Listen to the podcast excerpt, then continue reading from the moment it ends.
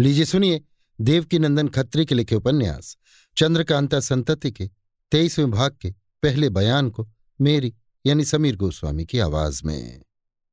सुहाग रात के दिन, कुंवर इंद्रजीत सिंह जैसे तरद्दुद और फेर में पड़ गए थे। ठीक वैसा तो नहीं, मगर करीब उसी ढंग से बखेड़ा कुंवर आनंद सिंह के साथ भी मचा। अर्थात उसी दिन रात के समय जब आनंद सिंह और कामनी का एक कमरे में मेल हुआ तो आनंद सिंह छेड़छाड़ करके कामनी की शर्म को तोड़ने और कुछ बातचीत करने के लिए उद्योग करने लगे। मगर लज्जा और संकोच के बोझ से कामनी हर तरह तभी जाती थी। आखिर थोड़ी देर की मेहनत, चालाकी तथा बुद्धिमानी की बदौलत आनंद सिंह ने अपना मतलब निकाल ही लिया और कामनी भी, जो बहुत दिनों से दिल के खजाने में आनंद सिंह की मोहब्बत की हिफाजत के साथ छिपाए हुए थी, लज्जा और डर को विदाई का बीड़ा दे कुमार से बातचीत करने लगी।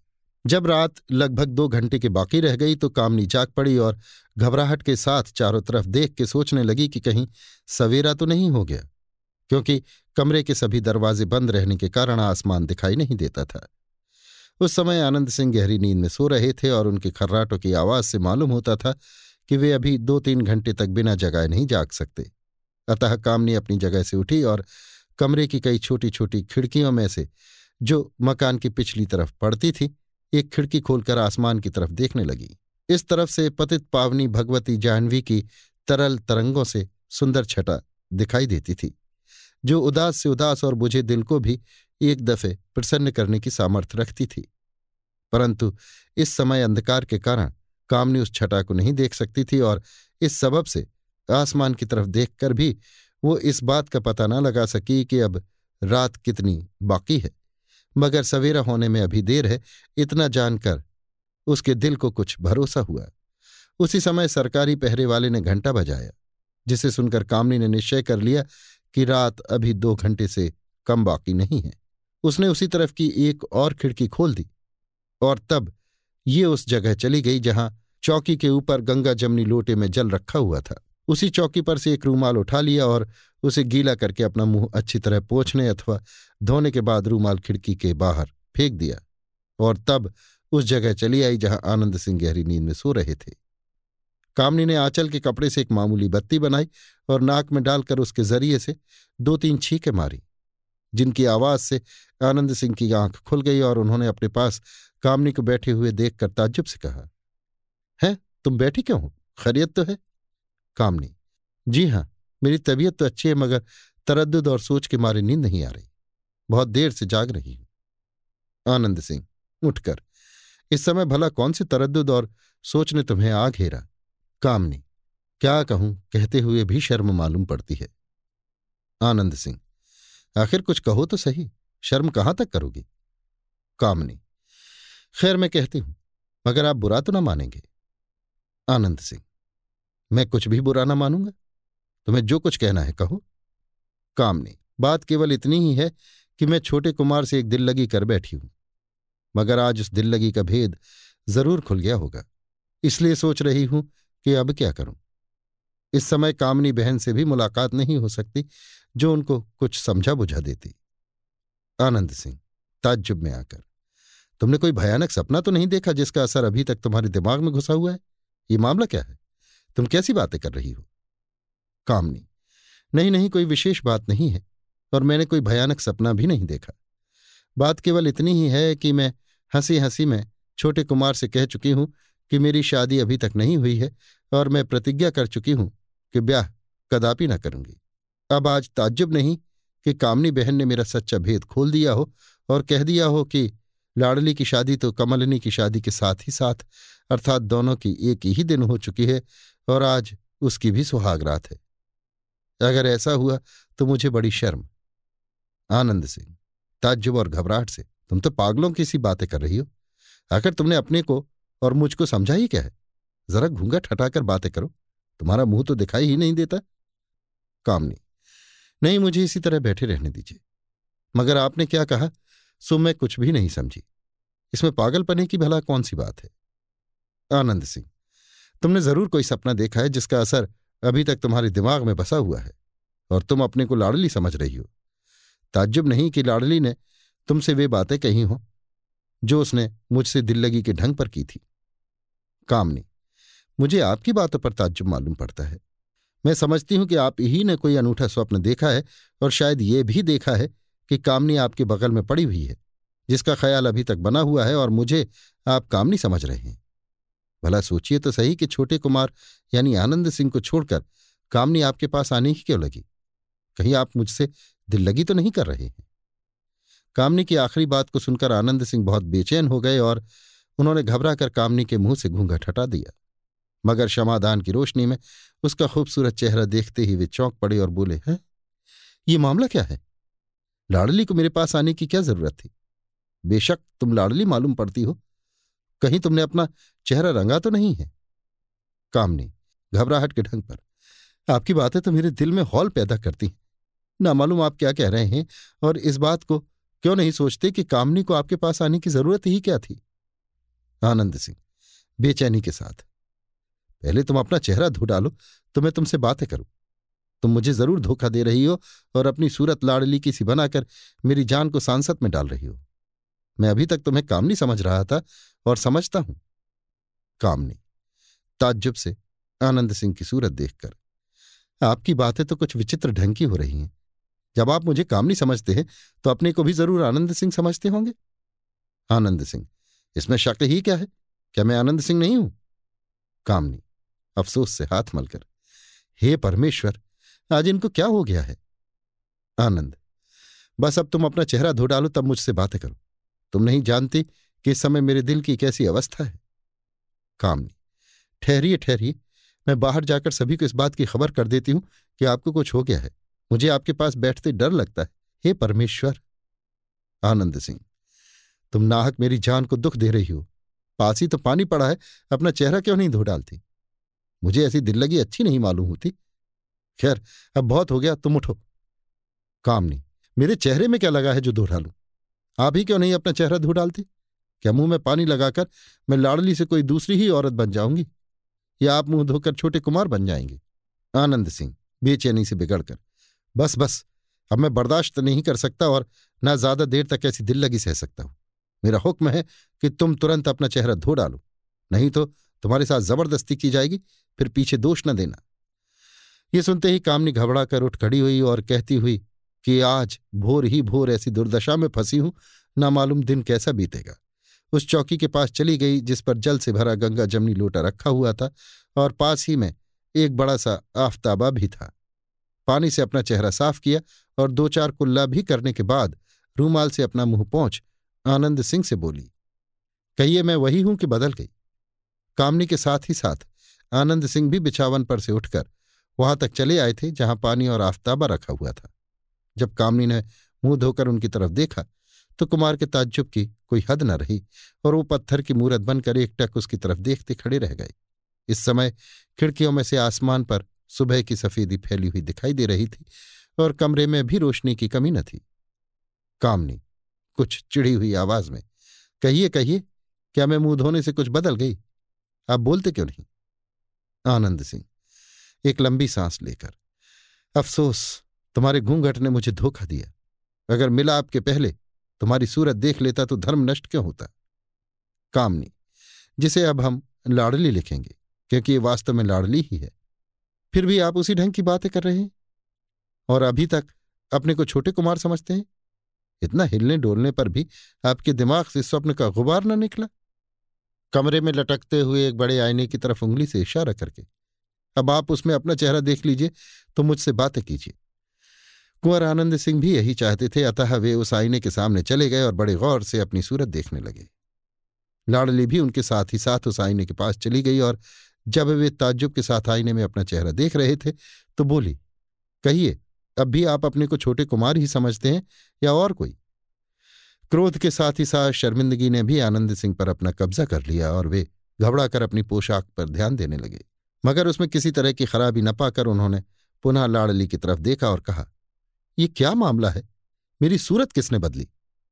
लाड़ली, ताज्जुब और घबराहट के ढंग पर, क्या आप अपनी सूरत बदली हुई समझते हैं? आनंद सिंह। बेशक लाड़ली अफसोस के साथ हाथ मलकर। अफसोस, अगर ये बात ठीक है तो बड़ा ही गजब हुआ। आनंद सिंह, ज़रूर ऐसा ही है, मैं अभी अपना चेहरा धोता हूँ। इतना कहकर कुंवरानंद सिंह उस चौकी के पास चले गए, जिस पर पानी रखा हुआ था और अपना चेहरा धोने लगे। पानी पड़ते ही हाथ पर रंग उतर आया, जिस पर निगाह पड़ते ही लाडली चौंकी और रंज के साथ बोली, बेशक, चेहरा रंगा हुआ है। हाय, बड़ा ही गजब हो गया। मैं बेमौत मारी गई। मेरा धर्म नष्ट हुआ। अब मैं अपने पति के सामने किस मुँह से जाऊँगी और अपनी हमजोलियों की बातों का क्या जवाब दूँगी? औरतों के लिए बड़े ही शर्म की बात है। नहीं नहीं, बल्कि औरतों के लिए घोर पातक है कि पराय मर्द का संग करे।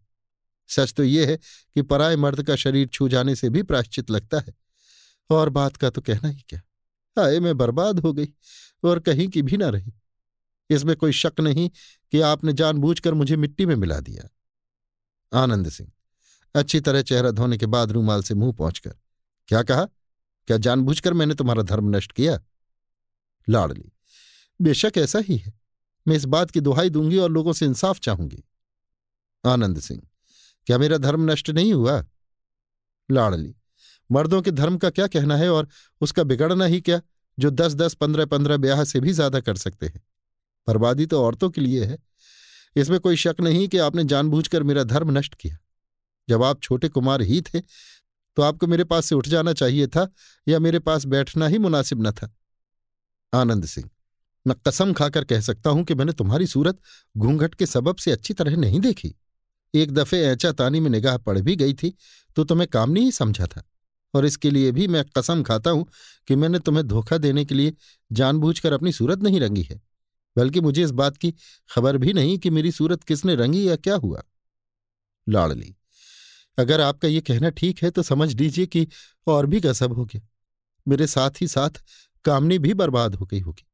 जिस धर्मात्मा ने धोखा देकर मेरा संग आपके साथ करा दिया है, उसने कामनी को भी, जो आपके साथ ब्याही गई है, ज़रूर धोखा देकर मेरे पति के पलंग पर सुला दिया होगा। ये एक ऐसी बात थी जिसे सुनते ही आनंद सिंह का रंग बदल गया। रंज और अफसोस की जगह क्रोध ने अपना दखल जमा लिया और कुछ सुस्त तथा ठंडी रंगों में बेमौके हरारत पैदा हो गई, जिससे बदन कांपने लगा और उन्होंने लाल आँखें करके लाडली की तरफ़ देख के कहा, क्या कहा? तुम्हारे पति के पलंग पर काम नहीं? ये किसकी मजाल है कि लाडली, ठहरिए ठहरिए, आप गुस्से में ना आइए। जिस तरह आप अपनी और कामनी की इज़्ज़त समझते हैं, उसी तरह मेरी और मेरे पति की इज़्ज़त पर भी आपको ध्यान देना चाहिए। मेरी बर्बादी पर तो आपको गुस्सा ना आया और कमलिनी का भी मेरा ही सा हाल सुनकर आप जोश में आकर उछल पड़े। अपने आपे से बाहर हो गए और आपको बदला लेने की धुन सवार हो गई। सच है, दुनिया में किसी बिरले ही महात्मा को हमदर्दी और इंसाफ का ध्यान रहता है। दूसरे पर जो कुछ बीती है, उसका अंदाज़ा किसी को तब तक नहीं लग सकता जब तक उस पर भी वैसी ही न बीते। जिसने कभी एक उपवास भी नहीं किया है, वह अकाल के मारे भूखों, गरीबों पर उचित और सच्ची हमदर्दी नहीं कर सकता, या उनके उपकार के लिए भले ही बहुत कुछ जोश दिखाए और कुछ कर भी बैठे। ताज्जुब नहीं कि हमारे बुज़ुर्ग और बड़े लोग इसी ख्याल से बहुत से व्रत चला गए और इससे उनका मतलब ये भी हो कि स्वयं भूखे रहकर देख लो, तब भूखों की कदर कर सकोगे। दूसरे के गले पर छुरी चला देना कोई बड़ी बात नहीं है, मगर अपने गले पर सुई से भी निशान नहीं किया जाता। जो दूसरों की बहु बेटियों को झांका करते हैं, वे अपनी बहु बेटियों का झांका जाना सहन नहीं कर सकते। बस, इसी से समझ लीजिए कि मेरी बर्बादी पर आपको अगर कुछ ख्याल हुआ तो केवल इतना ही कि बस, कसम खाकर अफसोस करने लगे और सोचने लगे कि मेरे दिल से किसी तरह इस बात का रंज निकल जाए। मगर कामनी का भी मेरे ही जैसा हाल सुनकर म्यान के बाहर हो गए। क्या यही इंसाफ है और यही हमदर्दी है? इसी दिल को लेकर आप राजा बनेंगे और राजकाज करेंगे। लाडली की जोश भरी बातें सुनकर आनंद सिंह सहम गए और शर्म ने उनकी गर्दन झुका दी। वो सोचने लगे कि क्या करूँ और इसकी बातों का क्या जवाब दूँ। इसी समय कमरे का दरवाज़ा खुला, जो शायद धोखे में खुला रह गया होगा, और इंद्रदेव की लड़की इंदिरा को साथ लिए हुए कामनी आती दिखाई पड़ी। लाडली, लीजिए कामनी बहन भी आ पहुँची। कुछ ताज्जुब नहीं कि ये भी अपना हाल कहने के लिए आई हो। कामनी से, लो बहन, आज हम तुम्हारे बराबर हो गए। कामनी, बराबर नहीं, बल्कि बढ़ के। अभी आप सुन रहे थे देवकीनंदन खत्री के लिखे उपन्यास, चंद्रकांता संतति के तेईसवें भाग के पहले बयान को मेरी यानी समीर गोस्वामी की आवाज़ में। लीजिए सुनिए देवकीनंदन खत्री के लिखे उपन्यास, चंद्रकांता संतति के तेईसवें भाग के दूसरे बयान को मेरी यानी समीर गोस्वामी की आवाज़ में। रात पहर भर से ज़्यादा जा चुकी है। महल के अंदर एक सजे हुए कमरे में एक तरफ़ रानी चंद्रकांता, चपला और चंपा बैठी हुई हैं और उनसे थोड़ी ही दूर पर राजा बीरेंद्र सिंह, गोपाल सिंह और भैरव सिंह बैठे आपस में कुछ बातचीत कर रहे हैं। चंद्रकांता, बीरेंद्र सिंह से, सच्चा सच्चा हाल मालूम होना तो दूर रहा। मुझे इस बात का किसी तरह कुछ गुमान भी न हुआ। इस समय मैं दुल्हनों की सुहागरात का इंतज़ाम देख सुनकर यहाँ आई और दिन भर की थकावट से सुस्त होकर पड़ रही। जी में आया कि घंटे दो घंटे सो रहूँ, मगर इसी बीच में चपला बहन आ पहुँची और बोली, लो बहन, मैं तुम्हें एक अनूठा हाल सुनाती हूँ, जिसकी अब तक हम लोगों को कुछ खबर ही ना थी। बस इतना कहकर बैठ गई और कहने लगी कि कमलिनी और लाडली की शादी तिलिस्म के अंदर ही इंद्रजीत और आनंद सिंह के साथ भी हो चुकी है, जिसके बारे में अब तक हम लोगों को किसी ने कुछ भी नहीं कहा। इसी समय लड़के, यानी भैरव सिंह ने मुझसे कहा है, सुनते ही मैं सन्न हो गई कि हे राम, ये कौन सी बात थी जिसे अभी तक सब कोई छिपाए बैठे रहे? चपला भैरव सिंह की तरफ़ इशारा करके, सामने तो बैठा हुआ है। पूछिए कि इस समय के पहले ही कभी कुछ कहा था? यद्यपि दोनों की शादियाँ इसके सामने ही तिलिस्म के अंदर हुई थी। बीरेंद्र सिंह, मुझे भी इस विषय में किसी ने कुछ नहीं कहा था। अभी थोड़ी देर हुई कि गोपाल सिंह ने यह सवाल पिताजी से बयान किया, तब मालूम हुआ। चंद्रकांत, यही सुन के तो मैंने आपको तकलीफ़ दी, क्योंकि आपकी जुबानी सुने बिना मेरी दिल जमाई नहीं हो सकती। बीरेंद्र सिंह, जो कुछ तुमने सुना सब ठीक है। चंद्रकांत, मज़ा तो यह है कि लड़कों ने भी मुझसे इस बात की कुछ चर्चा नहीं की। बीरेंद्र सिंह, लड़कों को तो खुद ही इस बात की खबर नहीं है कि उनकी शादी कमलिनी और लाडली के साथ हुई थी। चंद्रकांत। ये तो आप और भी ताज्जुब की बात कहते। ये भला कैसे हो सकता है कि उनकी शादी हो? उन्हें पता न लगे कि हमारी शादी हो गई है। इस पर कौन विश्वास करेगा? वीरेंद्र सिंह। बात ही कुछ ऐसी हो गई थी और ये शादी जानबूझकर किसी मतलब से छिपाई गई थी। गोपाल सिंह की तरफ़ इशारा करके। अब ये खुलासा हाल तुमसे बयान करेंगे। तब तुम समझ जाओगी कि ऐसा क्यों हुआ। गोपाल सिंह। मैं सब हाल आपसे खुलासा बयान करता हूँ और आशा करता हूँ कि आप मेरा कसूर माफ़ करेंगे, क्योंकि ये सब मेरी ही करतूत है और मैंने ही ये शादी कराई है। चंद्रकांता, अगर तुमने ऐसा किया तो छिपाने की क्या ज़रूरत थी? क्या हम लोग तुमसे रंज हो जाते? या हम लोग इस बात को नहीं समझते कि जो कुछ भी तुम करोगे अच्छा ही समझ के करोगे? गोपाल सिंह, ठीक है, मगर किया क्या जाए? इस बात को छिपाए बिना काम नहीं चलता था। यही तो सबब हुआ कि खुद दोनों कुमारों को भी इस बात का पता न लगा कि उनकी शादी फलां के साथ हो गई है। चंद्रकांता, आखिर ऐसा क्यों किया गया? सो तो कहो। गोपाल सिंह, इसका सबब यह है कि एक दिन कमला मेरे पास आई और बोली कि मैं आपसे एक ज़रूरी बात कहती हूँ जिस पर आपको विशेष ध्यान देना होगा। मैंने पूछा, क्या? इस पर उसने जवाब दिया कि कमलिनी ने जो कुछ एहसान हम लोगों पर खास करके दोनों कुमारों तथा किशोरी और कामनी पर किए हैं, वो किसी से छिपे नहीं हैं। किशोरी का ख्याल है कि इसका बदला किसी तरह अदा हो ही नहीं सकता, और बात भी ऐसी ही अब किशोरी ने बात, ही बात में अपने दिल का हाल मुझसे भी कह दिया, और इस बारे में जो कुछ उसने सोच रखा था, वो भी बयान किया। किशोरी कहती है कि अगर मैं शादी ना करूँ, या शादी होने के पहले ही इस दुनिया से उठ जाऊँ तो उसके एहसान और ताने से कुछ बच सकती हूँ। इस विषय पर जब मैंने किशोरी को बहुत कुछ समझाया तो बोली कि खैर, अगर मेरी शादी के पहले कमलिनी की शादी कुंवर इंद्रजीत सिंह के साथ हो जाएगी, तब मैं सुख से ज़िंदगी बिता सकूँगी और उसके एहसान से भी हल्की हो जाऊँगी। क्योंकि ऐसा होने से कमलनी को पटरानी की पदवी मिलेगी और उसी का लड़का गद्दी का मालिक समझा जाएगा। मैं छोटी और कमलिनी की लौंडी होकर रहूँगी, तभी मेरे दिल को तस्कीन होगा और मैं समझूँगी कि कमलिनी के एहसान का बोझ मेरे सिर से उतर गया। चंद्रकांता शाबाश शाबाश।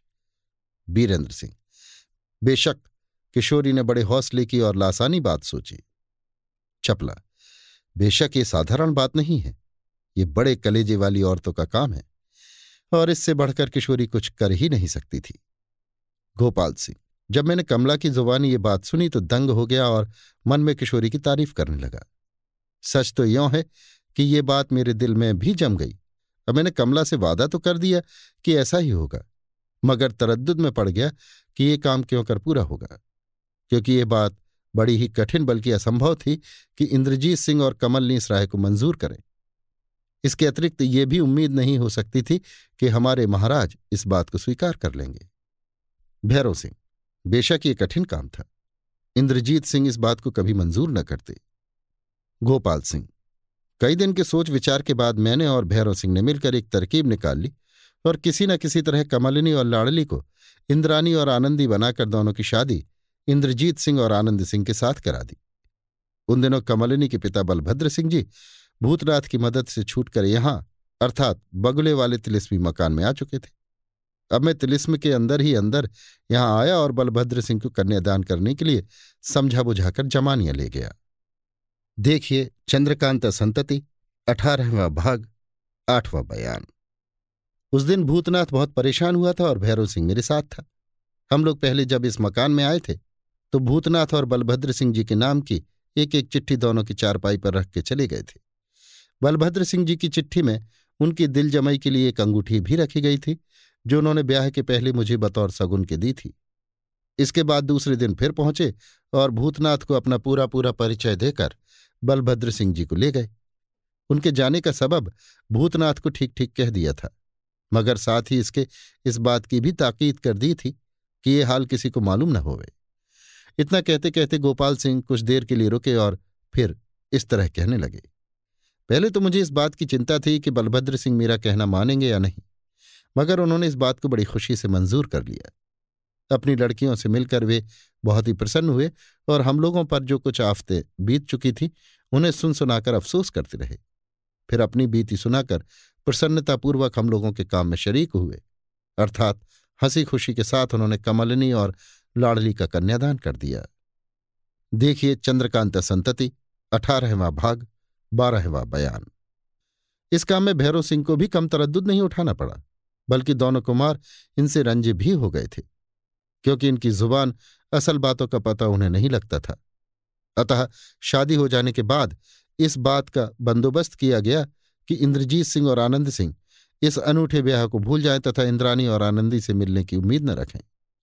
इसके बाद राजा गोपाल सिंह ने भी बहुत सा हाल बयान किया, जो हम संतति के अठारहवें भाग में लिखाए हैं और सब बातें सुनकर अंत में चंद्रकांता ने कहा, खैर, जो हुआ अच्छा हुआ। हम लोगों के लिए तो जैसे किशोरी और कामनी है, वैसे ही कमलनी और लाडली है। मगर किशोरी के नाना को यदि इस बात का कुछ रंज हो तो ताज्जुब नहीं। वीरेंद्र सिंह, पिताजी भी यही कहते थे, मगर इसमें कोई शक नहीं कि किशोरी ने परले सिरे की हिम्मत दिखलाई। गोपाल सिंह, साथ ही इसके ये भी समझ लीजिए कि कमलनी ने भी इस बात को सहजी में स्वीकार नहीं कर लिया। इसके लिए भी हम लोगों को बहुत कुछ उद्योग करना पड़ा। बात यह है कि कमलनी भी किशोरी को जान से ज़्यादा चाहती है और मानती है। चंद्रकांत मगर मुझे इस बात का अफसोस ज़रूर है कि इन दोनों की शादी में किसी तरह की तैयारी नहीं की गई और न कुछ धूमधाम ही हुई। इसके बाद बहुत देर तक इन सभी में बातचीत होती रही।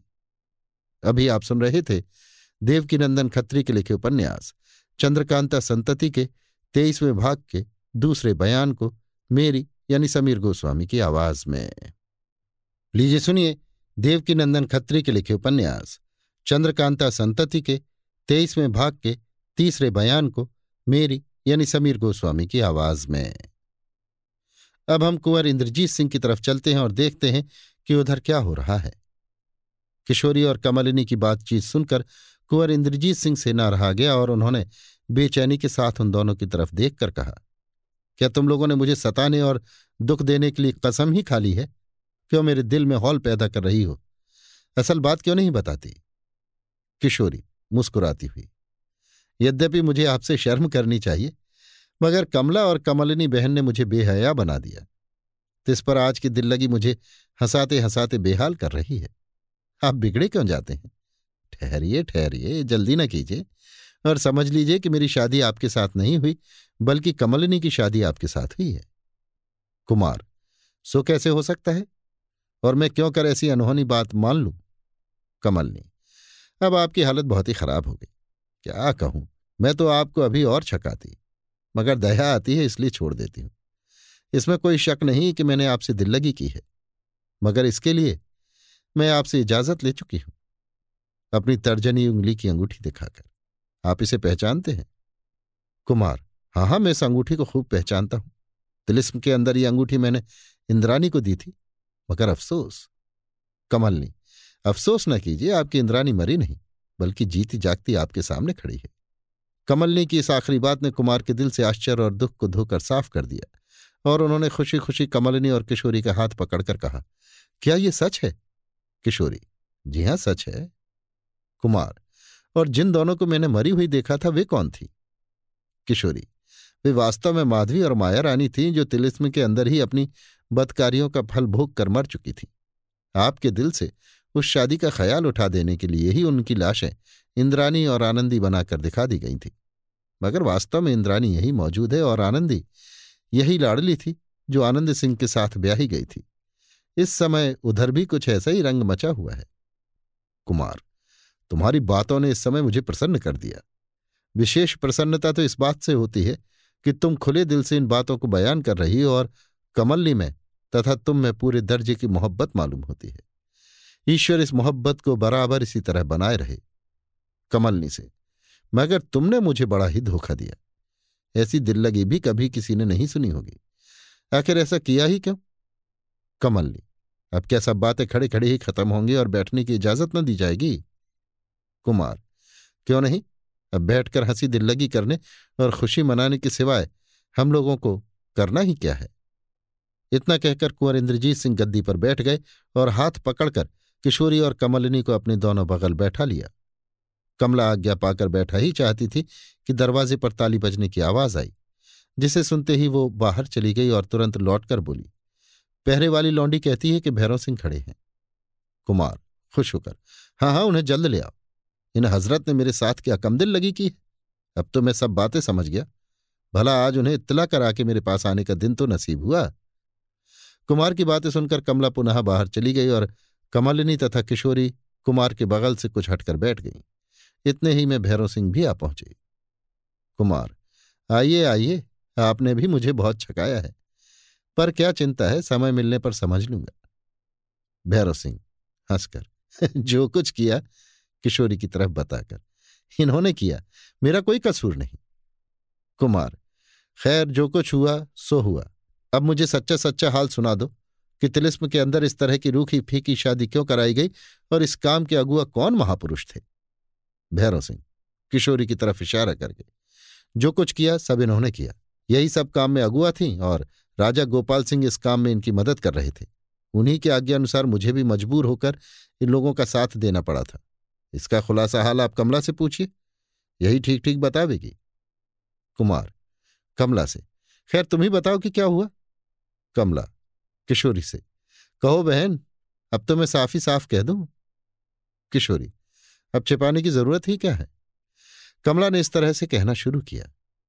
किशोरी बहन ने मुझसे कई दफे कहा कि तू इस बात का बंदोबस्त कर कि किसी तरह मेरी शादी के पहले ही कमलिनी की शादी कुमार के साथ हो जाए। मगर मेरे किए इसका कुछ भी बंदोबस्त न हो सका और कमलिनी रानी भी इस बात पर राज़ी होती दिखाई न दी। अतः मैं बात टालकर चुपकी हो बैठी।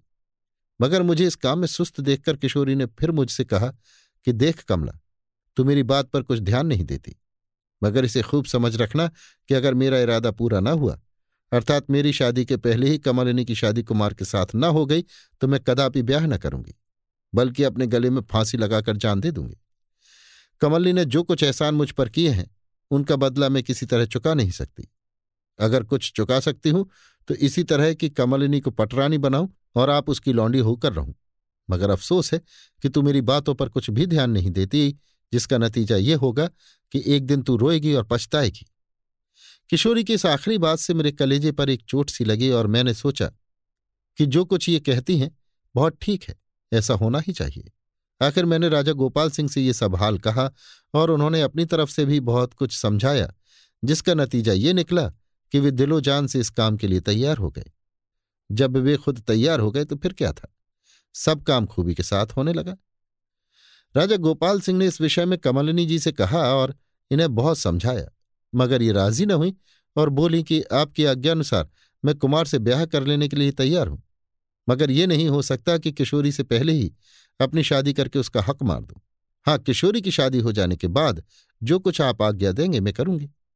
ये जवाब सुनकर गोपाल सिंह जी ने फिर कमलनी को समझाया और कहा कि अगर तुम किशोरी की इच्छा पूरी ना करोगी तो अपनी जान दे देगी। फिर तुम ही सोच लो कि उसके मर जाने पर कुमार की क्या हालत होगी और तुम्हारी इस जिद का क्या नतीजा निकलेगा। गोपाल सिंह की इस बात ने इन्हें कमलनी की तरफ़ बताकर लाजवाब कर दिया और ये लाचार हो शादी करने पर राज़ी हो गई। तब राजा साहब ने भैरव सिंह को मिलाया और ये भी इस बात पर राज़ी हो गए। इसके बाद ये सोचा गया कि कुमार इस बात को स्वीकार न करेंगे।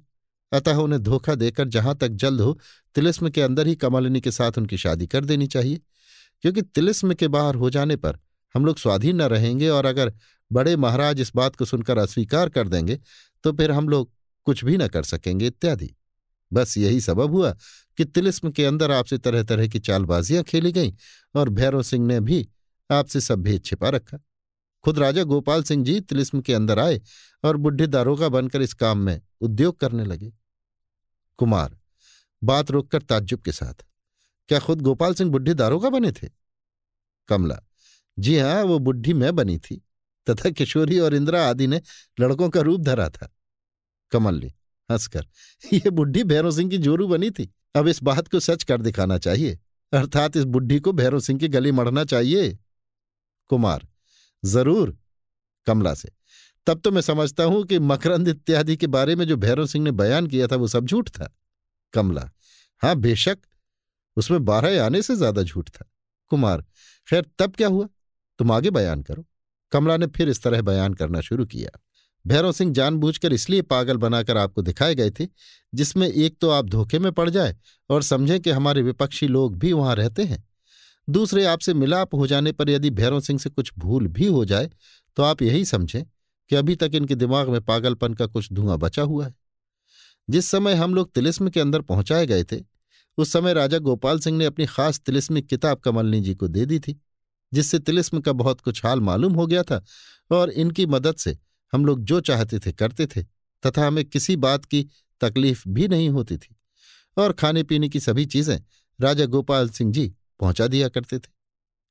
भैरव सिंह जब पागल बनने के बाद आपसे मिले थे तो अपना अय्यारी का बटुआ जानबूझकर कमलिनी के पास रख गए थे। फिर जब भैरव सिंह को बुलाने की इच्छा हुई तो उन्हीं का बटुआ और पीले मकरंद की लड़ाई दिखाकर वे आपसे अलग कर लिए गए। कमलनी पीछे मकरंद की सूरत में थी और मैं उनका मुकाबला कर रही थी। कहीं बदी और मेल लड़ाई थी, इसलिए आपने समझा होगा कि हम दोनों बड़े बहादुर और लड़ाके हैं। अतः इस मामले के बाद जब इंद्रानी और आनंदी वाले बाग में भैरव सिंह आपसे मिले, तब भी इन्होंने बहुत सी झूठी बातें बनाकर आपसे कहीं, और जब आप इनसे रंज हुए तो आपका संग छोड़कर ये फिर हम लोगों की तरफ़ चले आए। देखिए चंद्रकांत संतति, अठारहवा भाग, ग्यारहवा बयान। आप दोनों भाई उस शादी करने से इनकार करते थे, मगर मजबूरी और लाचारी ने आपका पीछा न छोड़ा। इसके अतिरिक्त खुद इंद्रानी और आनंदी ने भी आप दोनों को किशोरी और कामनी की चिट्ठी दिखाकर खुश कर लिया था। यहाँ आकर आपने सुना ही है कि कमलनी जी के पिता बलभद्र सिंह जी, जिन्हें भूतनाथ छुड़ा लाया था, एकाएक गायब हो गए थे और कई दिनों के बाद लौट कर आए। कुमार हाँ सुना था? कमला, बस उन्हें राजा गोपाल सिंह ही यहाँ आकर ले गए थे और खुद बलभद्र सिंह जी ने ही अपनी दोनों लड़कियों का कन्यादान किया था। कुमार, हँसते हुए, ठीक है अब मैं सब बातें समझ गया और ये भी मालूम हो गया कि केवल धोखा देने के लिए ही माधवी और माया रानी जो पहले ही मर चुकी थी, इंद्रानी और आनंदी बनाकर दिखाई गई थी। भैरव सिंह, जी हाँ। कुमार, मगर नानक वहाँ क्यों कर पहुँचा था? भैरव सिंह, आप सुन चुके हैं कि तारा सिंह ने नानक को कैसा छकाया था।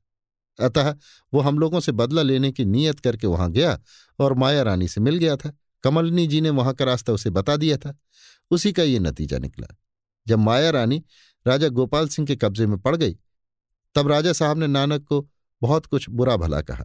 यहाँ तक कि नानक उनके पैरों पर गिर पड़ा और उनसे अपने कसूर की माफ़ी मांगी। उस समय राजा साहब ने उसका कसूर माफ़ करके उसे अपने साथ रख लिया। तब से वो उन्हीं के कब्जे में रहा और उन्हीं की आज्ञा अनुसार आपको धोखे में डालने की नीयत से माया रानी और माधवी की लाश के पास दिखाई दिया था। वे दोनों पहले ही मारी जा चुकी थी, मगर आपको भुलावा देने की नीयत से उनकी लाश इंद्रानी और आनंदी बनाकर दिखाई गई थी। इसके अतिरिक्त और जो कुछ हाल है, वो आपको राजा गोपाल सिंह की जुबानी मालूम होगा। कुमार, ठीक है, मैं ईश्वर को धन्यवाद देता हूँ कि माया रानी और माधवी की लाश को इंद्रानी और आनंदी की सूरत में देखकर जो कुछ रंज मुझे हुआ था और आज तक इस घटना का जो कुछ असर मेरे दिल पर था, वो जाता रहा। अब मैं अपने को खुशनसीब समझने लगा। कमलनी से अच्छा ये बताओ कि रात की दिल लगी तुमने किस तौर पर की? मेरी समझ में कुछ नहीं आया और ना इसी बात का पता लगा कि मेरी सूरत क्यों कर बदल गई। कमलनी इस बात का जवाब आपको कमला से मिलेगा। कमला, ये तो मामूली बात है। समझ लीजिए कि जब आप सो गए तो इन्हीं यानी कमलनी ने आपको बेहोश करके आपकी सूरत बदल दी। यही काम उधर लाडली ने किया था। खुद तो पहले ही से कामनी बनी हुई थी, मगर जब कुमार सो गए तब उन्हें बेहोश करके उनकी सूरत बदल दी और सुबह को उनके जागने के पहले ही अपना चेहरा साफ़ कर लिया। कुमार, ठीक है, मगर ऐसा क्यों किया? कमला, एक तो दिल लगी के लिए और दूसरे किशोरी के इस ख्याल से कि जिसकी शादी पहले हुई है, उसी की सुहागरात भी पहले होनी चाहिए। कुमार, हंसकर और किशोरी की तरफ़ देखकर अच्छा तो ये सब आपकी बहादुरी है। खैर, आज आपकी पारी होगी ही, समझ लूँगा। किशोरी ने शर्मा कर सिर नीचा कर लिया और कुमार की बात का कुछ भी जवाब न दिया। इसके बाद वे लोग कुछ देर तक हँसी खुशी की बातें करते रहे और तब अपने अपने ठिकाने चले गए। कुंवर इंद्रजीत सिंह और आनंद सिंह की शादी के बाद कई दिनों तक हँसी खुशी का जलसा बराबर बना रहा, क्योंकि इस शादी के आठवें ही दिन कमला की शादी, भैरव सिंह के साथ और तारा सिंह की शादी इंदिरा के साथ हो गई और इस नाते को भूतनाथ तथा इंद्रदेव ने बड़ी खुशी के साथ मंजूर कर लिया। इन सब कामों से छुट्टी पाकर महाराज ने निश्चय किया कि अब पुनः उसी बगुले वाले तिलस्मी मकान में चलकर कैदियों का मुकदमा सुना जाए। अतः आज्ञानुसार बाहर के आए हुए मेहमान लोग हँसी खुशी के साथ विदा किए गए और फिर कई दिनों तक तैयारी करने के बाद सभी का डेरा कूच हुआ और पहले की तरह पुनः वो तिलिस्मी मकान हरा भरा दिखाई देने लगा। कैदी भी उसी मकान के तहखानों में पहुँचाए गए और सबका मुकदमा सुनने की तैयारी होने लगी। अभी आप सुन रहे थे देवकीनंदन खत्री के लिखे उपन्यास, चंद्रकांता संतति के तेईसवें भाग के तीसरे बयान को मेरी यानी समीर गोस्वामी की आवाज़ में। लीजिए सुनिए देवकीनंदन खत्री के लिखे उपन्यास, चंद्रकांता संतति के तेईसवें भाग के चौथे बयान को मेरी यानी समीर गोस्वामी की आवाज़ में। अब हम थोड़ा सा हाल नानक और उसकी माँ का बयान करते हैं, जो हर तरफ़ से कसूरवार होने पर भी महाराज की आज्ञा अनुसार कैद किए जाने से बच गए और उन्हें केवल देश निकाले का दंड दिया गया। यद्यपि महाराज ने उन दोनों पर दया की और उन्हें छोड़ दिया, मगर ये बात सर्वसाधारण को पसंद न आई। लोग यही कहते रहे कि ये काम महाराज ने अच्छा नहीं किया और इसका नतीजा बहुत बुरा निकलेगा। आखिर ऐसा ही हुआ, अर्थात नानक ने इस एहसान को भूलकर फसाद करने और लोगों की जान लेने पर ही कमर बांधी। जब नानक की माँ और नानक को देश निकाले का हुक्म हो गया और इंद्रदेव के आदमी इन दोनों को सरहद के पार करके लौट आए। तब ये दोनों बहुत ही दुखी और उदास हो एक पेड़ के नीचे बैठकर सोचने लगे कि अब क्या करना चाहिए। उस समय सवेरा हो चुका था और सूर्य की लालिमा पूरब में आसमान पर फैल रही थी। रामदेव कहो अब क्या इरादा है? हम लोग तो बड़ी मुसीबत में फंस गए। नानक, बेशक मुसीबत में फंस गए और बिल्कुल कंगाल कर दिए गए। तुम्हारे जेवरों के साथ ही साथ मेरे हरबे भी छीन लिए गए और हम इस लायक भी न रहे कि किसी ठिकाने पहुंचकर रोजी के लिए कुछ उद्योग कर सकते। रामदेव, ठीक है, मगर मैं समझती हूँ कि अगर हम लोग किसी तरह नन्ही के यहाँ पहुँच जाएँगे तो खाने का ठिकाना हो जाएगा और उससे किसी तरह की मदद भी ले सकेंगे। नानक, नन्ही के यहाँ जाने से क्या फ़ायदा होगा? वो तो खुद गिरफ़्तार होकर कैद की हवा खा रही होगी। हाँ उसका भतीजा बेशक बचा हुआ है, जिसे उन लोगों ने छोड़ दिया और जो नन्ही की जायदाद का मालिक बन बैठा होगा। मगर उससे किसी तरह की उम्मीद मुझको नहीं हो सकती। रामदेव, ठीक है, मगर नन्ही की लौंडियों में से दो एक ऐसी हैं जिनसे मुझे मदद मिल सकती है। नानक, मुझे इस बात की भी उम्मीद नहीं है।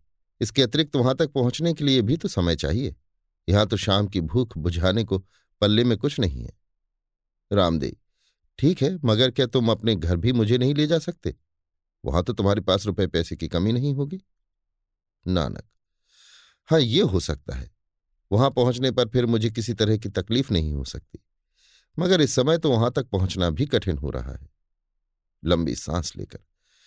अफसोस, मेरा अयारी का बटुआ भी छीन लिया गया और हम लोग इस लायक भी नहीं रह गए कि किसी तरह सूरत बदलकर अपने को लोगों की आँखों से छिपा लेते।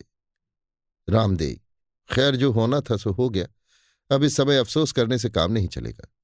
सब जेवर छिन जाने पर भी मेरे पास थोड़ा सा सोना बचा हुआ है, अगर इससे कुछ काम चले तो। नानक, चौंक कर, क्या कुछ है? रामदेव हाँ? इतना कहकर रामदेव ने धोती के अंदर से छिपी हुई सोने की एक करधनी निकाली और नानक के आगे रख दी। नानक, करधनी को हाथ में लेकर, बहुत है, हम लोगों को घर तक पहुँचा देने के लिए काफ़ी और वहाँ पहुँचने पर किसी तरह की तकलीफ़ न रहेगी। क्योंकि वहाँ मेरे पास खाने पीने की कमी नहीं है। रामदेव तो क्या वहाँ चलकर इन बातों को भूल, नानक, बात काटकर? नहीं नहीं, ये न समझना कि वहाँ पहुंचकर हम इन बातों को भूल जाएँगे और बेकार बैठे टुकड़े तोड़ेंगे, बल्कि वहाँ पहुंचकर इस बात का बंदोबस्त करेंगे कि अपने दुश्मनों से बदला लिया जाए। रामदेव हाँ मेरा भी यही इरादा है, क्योंकि मुझे तुम्हारे बाप की बेमुरवती का बड़ा रंज है। जिसने हम लोगों को दूध की मक्खी की तरह एकदम निकाल कर फेंक दिया और पिछली मोहब्बत का कुछ ख्याल न किया। शांता और हरनाम सिंह को पाकर ऐठ गया और इस बात का कुछ भी ख्याल न किया कि आखिर नानक भी तो उसका ही लड़का है और वो अयारी भी जानता है। नानक, जोश के साथ, बेशक ये उसकी बेईमानी और हरामजदगी है, अगर वो चाहता तो हम लोगों को बचा सकता था। रामदेव, बचा लेना क्या? ये जो कुछ किया सब उसी ने तो किया। महाराज ने तो हुक्म दे ही दिया था कि भूतनाथ की इच्छा अनुसार इन दोनों के साथ बर्ताव किया जाए। नानक, बेशक ऐसा ही है। उसी कम वक्त ने हम लोगों के साथ ऐसा सलूक किया। मगर क्या चिंता है, इसका बदला लिए बिना मैं कभी ना छोड़ूँगा। रामदेव आँसू बहाकर मगर तेरी बातों पर मुझे विश्वास नहीं होता, क्योंकि तेरा जोश थोड़ी ही देर का होता है। नानक, क्रोध के साथ रामदेव के पैरों पर हाथ रख के, मैं तुम्हारे चरणों की कसम खाकर कहता हूँ कि इसका बदला लिए बिना कभी ना रहूँगा। रामदेव भला मैं भी तो सुनूं कि तू क्या बदला लेगा। मेरे ख्याल से तो वो जान से मार देने लायक है। नानक, ऐसा ही होगा। ऐसा ही होगा। जो तुम कहती हो, वही करूँगा, बल्कि उसके लड़के हरनाम सिंह को भी हम लोग पहुंचाऊँगा। रामदेव शाबाश। मगर मेरा चित्त तब तक प्रसन्न नहीं होगा जब तक शांता का सिर अपने तलवों से न रगड़ने पाऊँगी। नानक मैं उसका सिर भी काटकर तुम्हारे सामने लाऊँगा और तब तुमसे आशीर्वाद लूँगा। रामदेव, शाबाश, ईश्वर तेरा भला करे। मैं समझती हूँ कि इन बातों के लिए तू एक दफ़ा फिर कसम खा, जिसमें मेरी पूरी दिल जमाई हो जाए। नानक, सूर्य की तरफ़ हाथ उठाकर, मैं त्रिलोकीनाथ के सामने हाथ उठाकर कसम खाता हूँ कि अपनी माँ की इच्छा पूरी करूँगा और जब तक ऐसा न कर लूँगा, अन्न न खाऊँगा। रामदेई नानक की पीठ पर हाथ फेर कर बस बस अब मैं प्रसन्न हो गई और मेरा आधा दुख जाता रहा। नानक अच्छा तो फिर यहाँ से उठो। हाथ का इशारा करके। किसी तरह उस गाँव में पहुँचना चाहिए, फिर सब बंदोबस्त होता रहेगा। दोनों उठे और एक गाँव की तरफ़ रवाना हुए जो वहाँ से दिखाई दे रहा था। अभी आप सुन रहे थे देवकीनंदन खत्री के लिखे उपन्यास, चंद्रकांता संतति के तेईसवें भाग के चौथे बयान को मेरी यानी समीर गोस्वामी की आवाज़ में। लीजिए सुनिए। देवकीनंदन खत्री के लिखे उपन्यास, चंद्रकांता संतति के तेईसवें भाग के पाँचवें बयान को मेरी यानी समीर गोस्वामी की आवाज़ में। पाठक, आपने सुना कि नानक ने क्या प्रण किया? अतः अब यहाँ पर हम ये कह देना उचित समझते हैं कि नानक अपनी माँ को लिए हुए जब घर पहुँचा तो वहाँ उसने एक दिन के लिए भी आराम न किया। अय्यारी का बटुआ तैयार करने के बाद हर तरह का इंतज़ाम करके और चार पाँच शागिर्दों और नौकरों को साथ लेकर वो उसी दिन घर के बाहर निकला और चुनार की तरफ़ रवाना हुआ। जिस दिन कुंवर इंद्रजीत सिंह और आनंद सिंह की बारात निकलने वाली थी, उस दिन वो चुनार की सरहद में मौजूद था। बारात की कैफियत उसने अपनी आँखों से देखी थी और इस बात की फ़िक्र में भी लगा हुआ था कि किसी तरह दो चार कैदियों को कैद से छुड़ाकर अपना साथी बना लेना चाहिए और मौका मिलने पर राजा गोपाल सिंह को भी इस दुनिया से उठा देना चाहिए। अब हम कुंवर इंद्रजीत सिंह और आनंद सिंह का हाल बयान करते हैं। दोपहर दिन का समय है और सब कोई भोजन इत्यादि से निश्चिंत हो चुके हैं। एक सजे हुए कमरे में राजा गोपाल सिंह, भरत सिंह, कुंवर आनंद सिंह, भैरों सिंह और तारा सिंह बैठे हुए हँसी खुशी की बातें कर रहे हैं। गोपाल सिंह, भरत सिंह से, क्या मुझे स्वप्न में भी इस बात की उम्मीद हो सकती थी कि आपसे किसी दिन मुलाकात होगी? कदापि नहीं, क्योंकि लोगों के कहने पर मुझे विश्वास हो गया कि आप जंगल में डाकुओं के हाथ से मारे गए। भरत सिंह। और इसका बहुत बड़ा सबब यह था कि तब तक दारोगा की बेईमानी का आपको पता न लगा था। उसे आप ईमानदार समझते थे और उसी ने मुझे कैद किया था। गोपाल सिंह। बेशक यही बात है। मगर खैर, ईश्वर जिसका सहायक रहता है, वो किसी के बिगाड़े नहीं बिगड़ सकता। देखिए, माया रानी ने मेरे साथ क्या कुछ नहीं किया। मगर ईश्वर ने मुझे बचा लिया और साथ ही इसके बिछड़े हुओं को भी मिला दिया। भरत सिंह, ठीक है, मगर मेरे प्यारे दोस्त, मैं कह नहीं सकता कि कमबख्त दारोगा ने मुझे कैसी कैसी तकलीफें दी हैं और मज़ा तो ये है कि इतना करने पर भी वो बराबर अपने को निर्दोष ही बताता रहा। अतः जब मैं अपना हाल बयान करूँगा, तब आपको मालूम होगा कि दुनिया में कैसे कैसे नमक हराम और संगीन लोग होते हैं और बदों के साथ नेकी करने का नतीजा बहुत बुरा होता है। गोपाल सिंह, ठीक है ठीक है, इन्हीं बातों को सोचकर तो भैरव सिंह बार बार मुझसे कहते हैं कि आपने नानक को सूखा छोड़ दिया सो अच्छा नहीं किया। वो बद है और बदों के साथ नेकी करना वैसा ही है जैसा नेकों के साथ बदी करना। भरत सिंह, भैरव सिंह का कहना वाजिब है, मैं उनका समर्थन करता हूँ। भैरव सिंह, कृपा निधान सच तो यह है कि नानक की तरफ़ से मुझे किसी तरह बेफिक्री होती ही नहीं। मैं अपने दिल को कितना ही समझाता हूँ, मगर वो जरा भी नहीं मानता। ताज्जुब नहीं कि भैरव सिंह इतना कह ही रहा था कि सामने से भूतनाथ आता हुआ दिखाई पड़ा। गोपाल सिंह अजी वाह जी, भूतनाथ। चार चार दफ़ा बुलाने पर भी हमें आपके दर्शन नहीं होते? भूतनाथ, मुस्कुराता हुआ, अभी क्या हुआ है? दो चार दिन बाद तो मेरे दर्शन और भी दुर्लभ हो जाएँगे। गोपाल सिंह, ताज्जुब से, सो क्यों? भूतनाथ, यही कि मेरा सपूत नानक शहर में आ पहुँचा है और मेरी अंत्येष्टि क्रिया करके बहुत जल्द अपने सिर का बोझ हल्का करने की फ़िक्र में लगा है। बैठकर, कृपा कर आप भी जरा होशियार रहिएगा। गोपाल सिंह, तुम्हें कैसे मालूम हुआ कि वो इस बदनीयति के साथ यहाँ पर आ गया है? भूतनाथ मुझे अच्छी तरह मालूम हो गया है।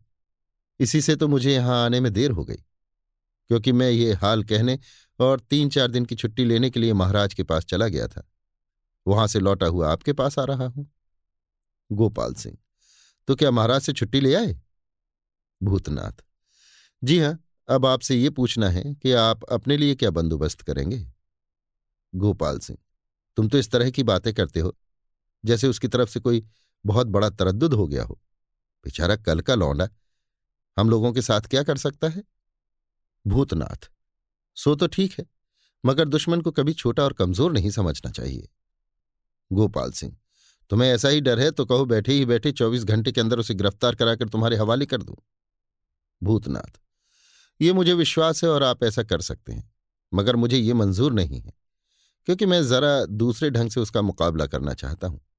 आप जरा बाप बेटे की लड़ाई देखिए तो। हाँ अगर वो आपकी तरफ़ झुके तो जैसा मौका देखिएगा, कीजिएगा।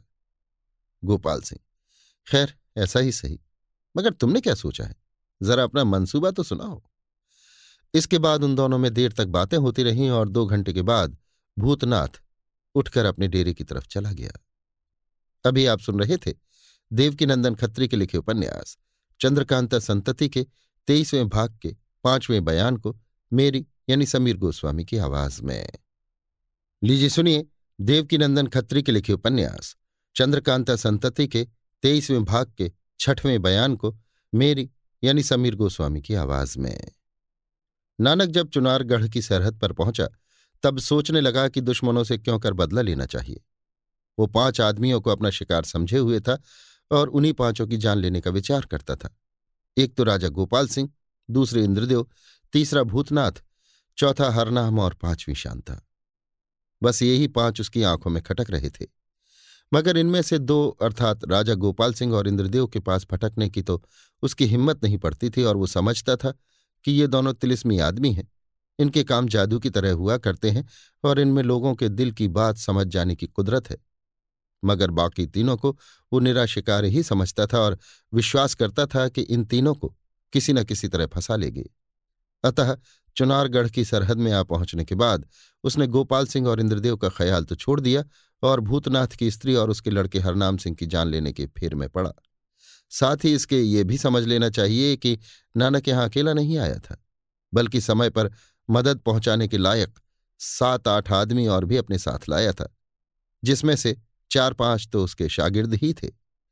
दोनों कुमारों की शादी में जिस तरह दूर दूर के मेहमान और तमाशबीन लोग आए थे उसी तरह साधु महात्मा तथा साधु वेशधारी पाखंडी लोग भी बहुत से इकट्ठे हो गए थे, जिन्हें सरकार की तरफ़ से खाने पीने को भरपूर मिलता था और इस लालच में पड़े हुए उन लोगों ने अभी तक चुनारगढ़ का पीछा नहीं छोड़ा था तथा तिलिस्मी मकान के चारों तरफ़ तथा आसपास के जंगलों में डेरा डाले हुए पड़े थे। नानक और उसके साथी लोग भी साधु ही के वेश में वहाँ पहुँचे और उसी मंडली में मिलजुल कर रहने लगे। नानक को ये बात मालूम थी कि भूतनाथ का डेरा तिलिस्मी इमारत के अंदर है और वो वहाँ बड़ी, कड़ी हिफाजत के साथ रहता है। इसलिए वो कभी कभी ये सोचता था कि मेरा काम सहज ही में नहीं हो जाएगा, बल्कि उसके लिए बड़ी भारी मेहनत करनी पड़ेगी। मगर वहाँ पहुँचने के कुछ ही दिन बाद, जब शादी ब्याह से सब कोई निश्चिंत होकर तिलिस्मी इमारत में आ गए, उसने सुना और देखा कि महाराज की आज्ञा अनुसार भूतनाथ ने स्त्री और लड़के सहित तिलिस्मी इमारत के बाहर एक बहुत बड़े और खूबसूरत खेमे में डेरा डाला है।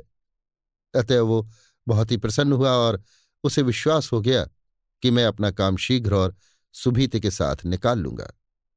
नानक ने और भी दो तीन रोज इंतज़ार किया और इस बीच में ये भी जान लिया कि भूतनाथ के खेमे की कुछ विशेष हिफाजत नहीं होती और पहरे वगैरह का इंतज़ाम भी साधारण सा ही है, तथा उसके शागिर्द लोग भी आजकल मौजूद नहीं हैं।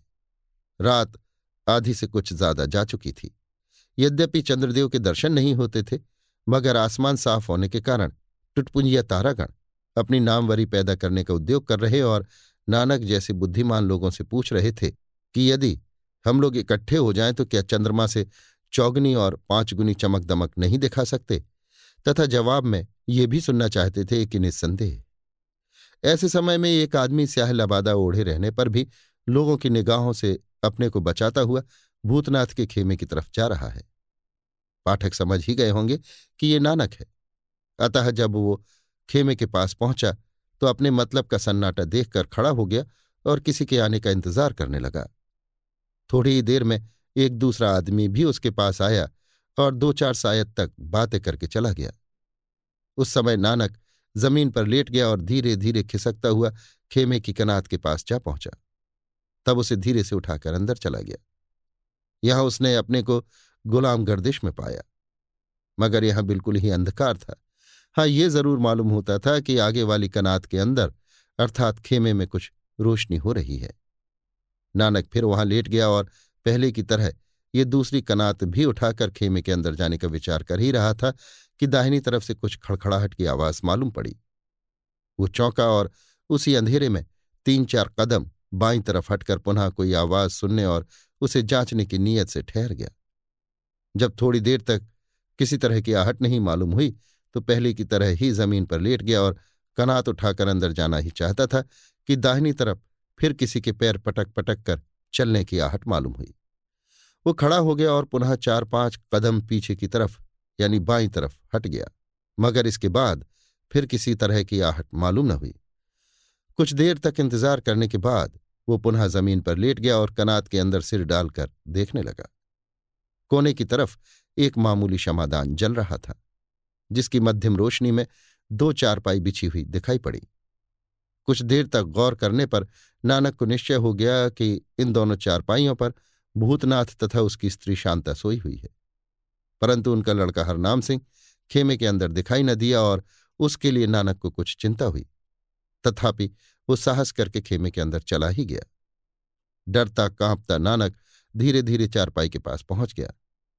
चाहा कि खंजर से इन दोनों का गला काटे, मगर फिर ये सोचने लगा कि पहले किस पर वार करूँ, भूतनाथ पर या शांता पर?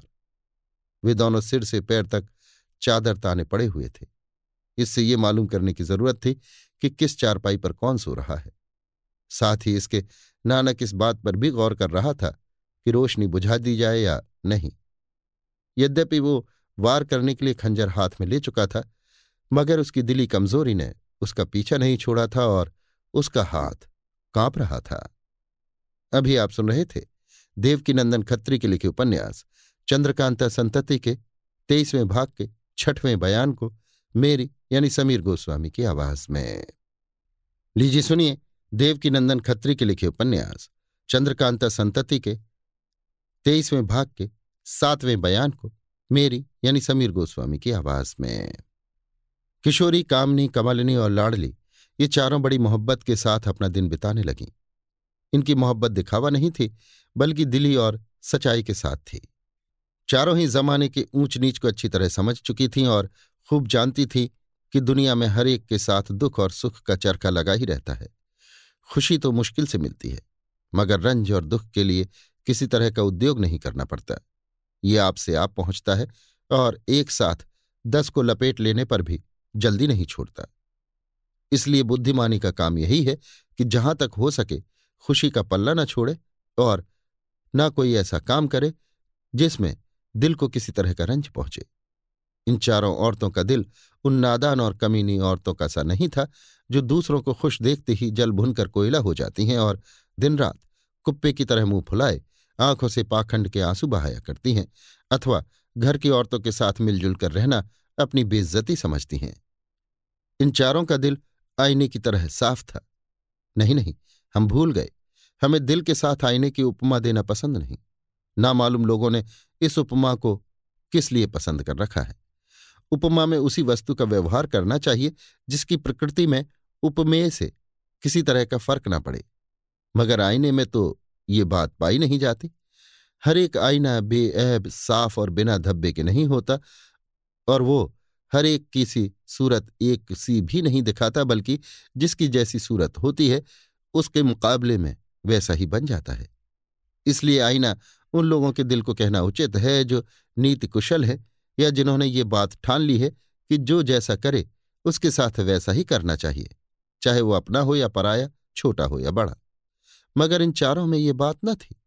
ये बड़ों की झिड़की को आशीर्वाद और छोटों की ऐंठ को उनकी नादानी समझती थी। जब कोई हमजोली आपस वाली क्रोध भरी हुई अपना मुँह बिगाड़ इनके सामने आती तो यदि मौका होता तो ये हंसकर कह देती कि, वाह, ईश्वर ने अच्छी सूरत बनाई है।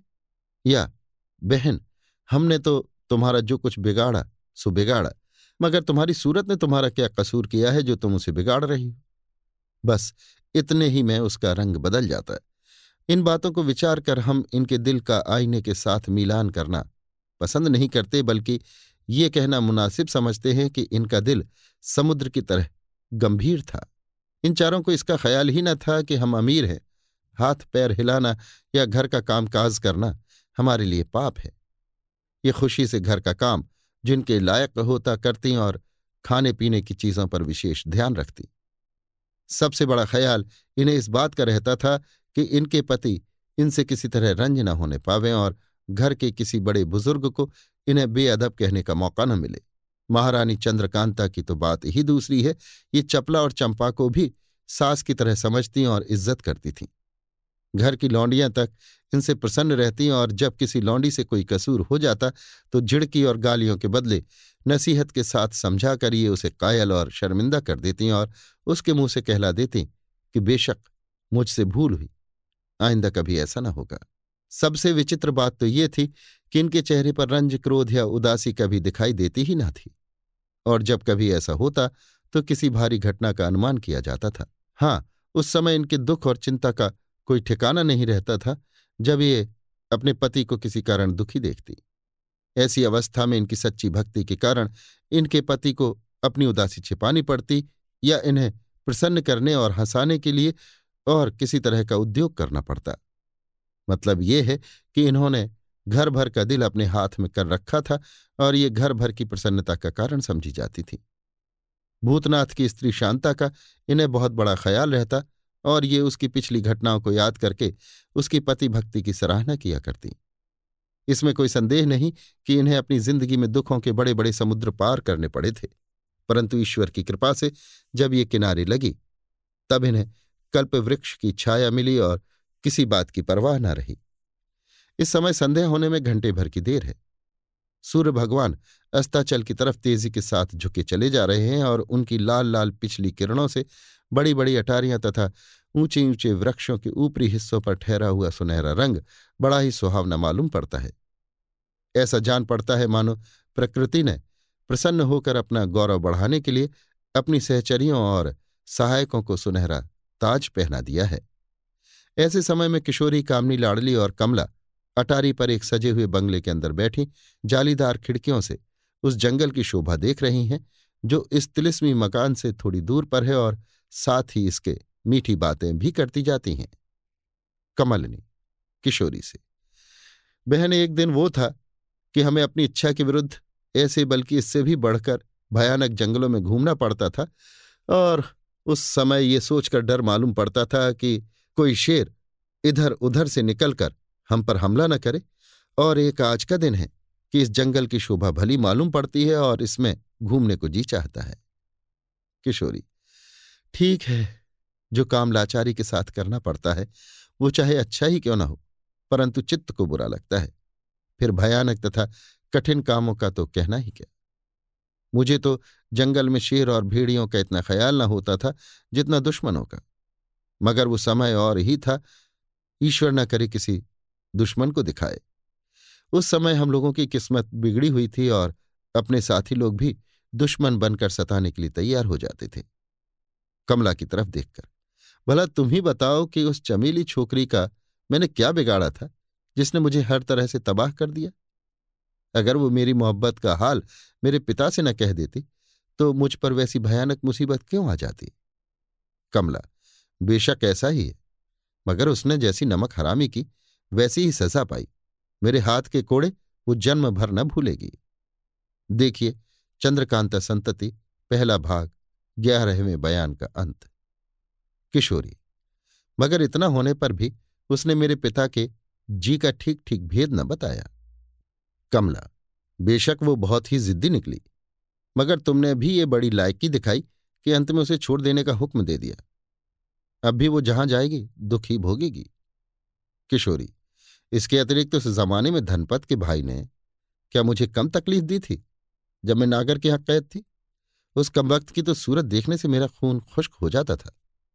लाडली, वही जिसे भूतनाथ ने जहन्नम में पहुँचा दिया। मगर नागर इस मामले को बिल्कुल ही छिपा गई। माया रानी से उसने कुछ भी न कहा और इसी में उसका भला भी था। किशोरी, लाडली से, बहन तुम तो बड़ी नेक हो और तुम्हारा ध्यान भी धर्म विषयक कामों में विशेष रहता है। मगर उन दिनों तुम्हें क्या हो गया था कि माया रानी के साथ बुरे कामों में अपना दिन बिताती थी और हम लोगों की जान लेने के लिए तैयार रहती थी? लाड़ली, लज्जा और उदासी के साथ। फिर तुमने वही चर्चा छेड़ी। मैं कई दफे हाथ जोड़कर तुमसे कह चुकी हूँ कि अब उन बातों की याद दिलाकर मुझे शर्मिंदा न करो, दुख न दो, मेरे मुँह में बार बार स्याही न लगाओ। उन दिनों में पराधीन थी, मेरा कोई सहायक न था, मेरे लिए कोई और ठिकाना न था। और उस दुष्टा का साथ छोड़कर मैं अपने को कहीं छिपा भी नहीं सकती थी और डरती थी कि वहाँ से निकल भागने पर कहीं मेरी इज़्ज़त पर ना बने। मगर बहन, तुम जानबूझकर बार बार उन बातों की याद दिलाकर मुझे सताती हो। कहो, बैठूं या यहाँ से उठ जाऊँ? किशोरी अच्छा अच्छा जाने दो, माफ़ करो, मुझसे भूल हुई। मगर मेरा मतलब वो ना था जो तुमने समझाया मैं दो चार बातें नानक के विषय में पूछना चाहती थी, जिसका पता अभी तक नहीं लगा और जो भेद की तरह हम लोगों लाड़ली बात काटकर। वे बातें भी तो मेरे लिए वैसी ही दुखदाई हैं। किशोरी, नहीं नहीं, मैं ये ना पूछूँगी कि तुमने नानक के साथ रामभोली बनकर क्या क्या किया बल्कि ये पूछूँगी कि उस टीन के डिब्बे में क्या था जो नानक ने चुरा लाकर तुम्हें बजरे में दिया था? कुएँ में से एक हाथ कैसे निकला था? नहर के किनारे वाले बंगले में पहुंचकर वो क्यों कर फंसा लिया गया? उस बंगले में वो तस्वीरें कैसी थी? असली रामभोली कहाँ गई और क्या हुआ? रोहतासगढ़ तहखाने के अंदर तुम्हारी तस्वीर किसने लटकाई और तुम्हें वहाँ का भेद कैसे मालूम हुआ था? इत्यादि बातें मैं कई दफे कई तरह से सुन चुकी हूँ, मगर उनका असल भेद अभी तक कुछ मालूम न हुआ। देखिए, चंद्रकांता संतति, चौथा भाग, नानक का बयान। लाडली हाँ इन बातों का जवाब देने के लिए मैं तैयार हूँ। तुम जानती हो और अच्छी तरह सुन और समझ भी चुकी हो कि वो तिलिस्मी बाग तरह तरह के अजायब बातों से भरा हुआ है। विशेष नहीं तो भी वहाँ का बहुत कुछ हाल मायारानी और दारोगा को मालूम था। वहाँ या उसकी सरहद में ले जाकर किसी को डराने, धमकाने या तकलीफ़ देने के लिए कोई ताज्जुब का तमाशा दिखाना, कौन बड़ी बात थी? किशोरी हाँ सो तो ठीक ही है। लाड़ली, और फिर नानक जानबूझकर काम निकालने के लिए ही तो गिरफ़्तार किया गया था। इसके अतिरिक्त तुम पहले ये भी सुन चुकी हो कि दारोगा या बंगले के अजायब घर से खास बाग तक नीचे नीचे रास्ता बना हुआ है। ऐसी अवस्था में नानक के साथ वैसा बर्ताव करना कौन सी बड़ी बात थी? किशोरी, बेशक ऐसा ही है। अच्छा उस डिब्बे वगैरह का भेद तो बताओ। लाड़ली, उस गठरी में जो कलमदान था, वो तो हमारे विशेष काम का ना था। मगर उस डिब्बे में वही इंदिरा वाला कलमदान था, जिसके लिए दारोगा साहब बेताब हो रहे थे और चाहते थे कि वो किसी तरह पुनः उनके कब्जे में आ जाए। असल में उसी कलमदान के लिए मुझे रामभोली बनना पड़ा था। दारोगा ने असली रामभोली को तो गिरफ़्तार करवा के इस तरह मरवा डाला कि किसी को कानो कान खबर भी न हुई और मुझे रामभोली बनकर ये काम निकालने की आज्ञा दी। लाचार, मैं रामभोली बनकर नानक से मिली और उसे अपने वश में करने के बाद इंद्रदेव जी के मकान में से वो कलमदान तथा उसके साथ और भी कई तरह के कागज़ नानक की मार्फत चुरा मंगवाए। मुझे तो उस कलमदान की सूरत देखने से भी डर मालूम होता था। क्योंकि मैं जानती थी कि वह कलमदान हम लोगों के खून का प्यासा और दारोगा के बड़े बड़े भेदों से भरा हुआ है। इसके अतिरिक्त उस पर इंदिरा की बचपन की तस्वीर भी बनी हुई थी और सुंदर अक्षरों में इंदिरा का नाम लिखा हुआ था, जिसके विषय में मैं उन दिनों जानती थी कि वे माँ बेटी बड़ी बेदर्दी के साथ मारी गईं। यही सबब था कि उस कलमदान की सूरत देखते ही मुझे तरह तरह की बातें याद आ गईं। मेरा कलेजा दहल गया और मैं डर के मारे कांपने लगी। खैर जब मैं नानक को लिए हुए जमानिया की सरहद में पहुँची तो उसे धनपत के हवाले करके खास बाग में चली गई, अपना दुपट्टा नहर में फेंकती गई। दूसरी राह से उस तिलिस्मी कुएँ के नीचे पहुंचकर पानी का प्याला और बनावटी हाथ निकालने के बाद माया रानी से जा मिली और फिर बचा हुआ काम धनपत और दारोगा ने पूरा किया। दारोगा वाले बंगले में जो तस्वीर रखी हुई थी, वो केवल नानक को धोखा देने के लिए थी। उसका और कोई मतलब न था। और रोहतासगढ़ के तहखाने में जो मेरी तस्वीर आप लोगों ने देखी थी। देखिए, चंद्रकांता संतति, चौथा भाग, दसवां बयान। वो वास्तव में दिग्विजय सिंह की बुआ ने मेरे सुभीते के लिए लटकाई थी और तहखाने की बहुत सी बातें समझाकर बता दिया था कि जहाँ तू अपनी तस्वीर देखना, समझ लेना, उसके फला तरफ़ फला बात है, इत्यादि। बस वो तस्वीर इतने ही काम के लिए लटकाई गई थी। वो बुढ़िया बड़ी नेक थी और उस तहखाने का हाल बनस्पत दिग्विजय सिंह की बहुत ज़्यादा जानती थी। मैं पहले भी महाराज के सामने बयान कर चुकी हूँ कि उसने मेरी मदद की थी। वो कई दफे मेरे डेरे पर आई थी और तरह तरह की बातें समझा गई थी। मगर ना तो दिग्विजय सिंह उसकी कदर करता था और ना वही दिग्विजय सिंह को चाहती थी। इसके अतिरिक्त ये भी कह देना आवश्यक है कि मैं तो उस बुढ़िया की मदद से तहखाने के अंदर चली गई थी। मगर कुंदन अर्थात धनपत ने वहाँ जो कुछ किया वो माया रानी के दारोगा की बदौलत था। घर लौटने पर मुझे मालूम हुआ कि दारोगा वहाँ कई दफे छिपकर गया और कुंदन से मिला था, मगर उसे मेरे बारे में कुछ खबर न थी। अगर खबर होती तो मेरे और कुंदन के बीच जुदाई न रहती, मगर मुझे इस बात का ताज्जुब ज़रूर है कि वापस घर पहुँचने पर भी धनपत ने वहाँ की बहुत सी बातें मुझसे छिपा रखी। किशोरी अच्छा ये तो बताओ कि रोहतासगढ़ में जो तस्वीर तुमने कुंदन को दिखाने के लिए मुझे दी थी वो तुम्हें कहाँ से मिली थी और तुम्हें तथा कुंदन को उसका असली हाल क्यों कर मालूम हुआ था? लाडली उन दिनों में ये जानने के लिए बेताब हो रही थी कि कुंदन असल में कौन है। मुझे इस बात का भी शक हुआ था कि वो राजा साहब यानी बीरेंद्र सिंह की कोई अयारा होगी और यही शक मिटाने के लिए मैंने वो तस्वीर खुद बनाकर उसे दिखाने के लिए तुम्हें दी थी। असल में उस तस्वीर का भेद हम लोगों को मनोरमा की जुबानी मालूम हुआ था और मनोरमा ने इंदिरा से उस समय सुना था, जब मनोरमा को माँ समझ के वो उसके फेर में पड़ गई थी। देखिए, चंद्रकांता संतति, तीसरा भाग, दसवां बयान और उन्नीसवां भाग, छठवां बयान। किशोरी, ठीक है, मगर इसमें भी कोई शक नहीं कि इन सब बखेड़ों की जड़ वही कमबख्त दारोगा है।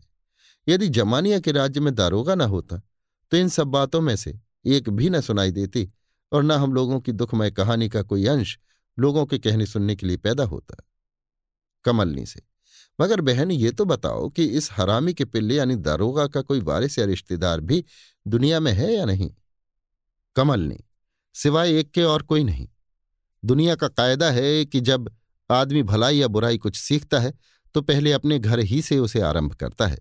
माँ बाप के अनुचित लाड़ प्यार और उनकी असावधानी से बुरी राह पर चलने वाले लड़के घर ही में श्री गणेश करते हैं। और तब कुछ दिन के बाद वे दुनिया में मशहूर होने योग्य होते हैं। यही बात इस हरामखोर की भी थी। इसने पहले अपने नाते रिश्तेदार ही पर सफ़ाई का हाथ फेरा और उन्हें जहन्नुम पहुंचाकर समय के पहले घर का मालिक बन बैठा।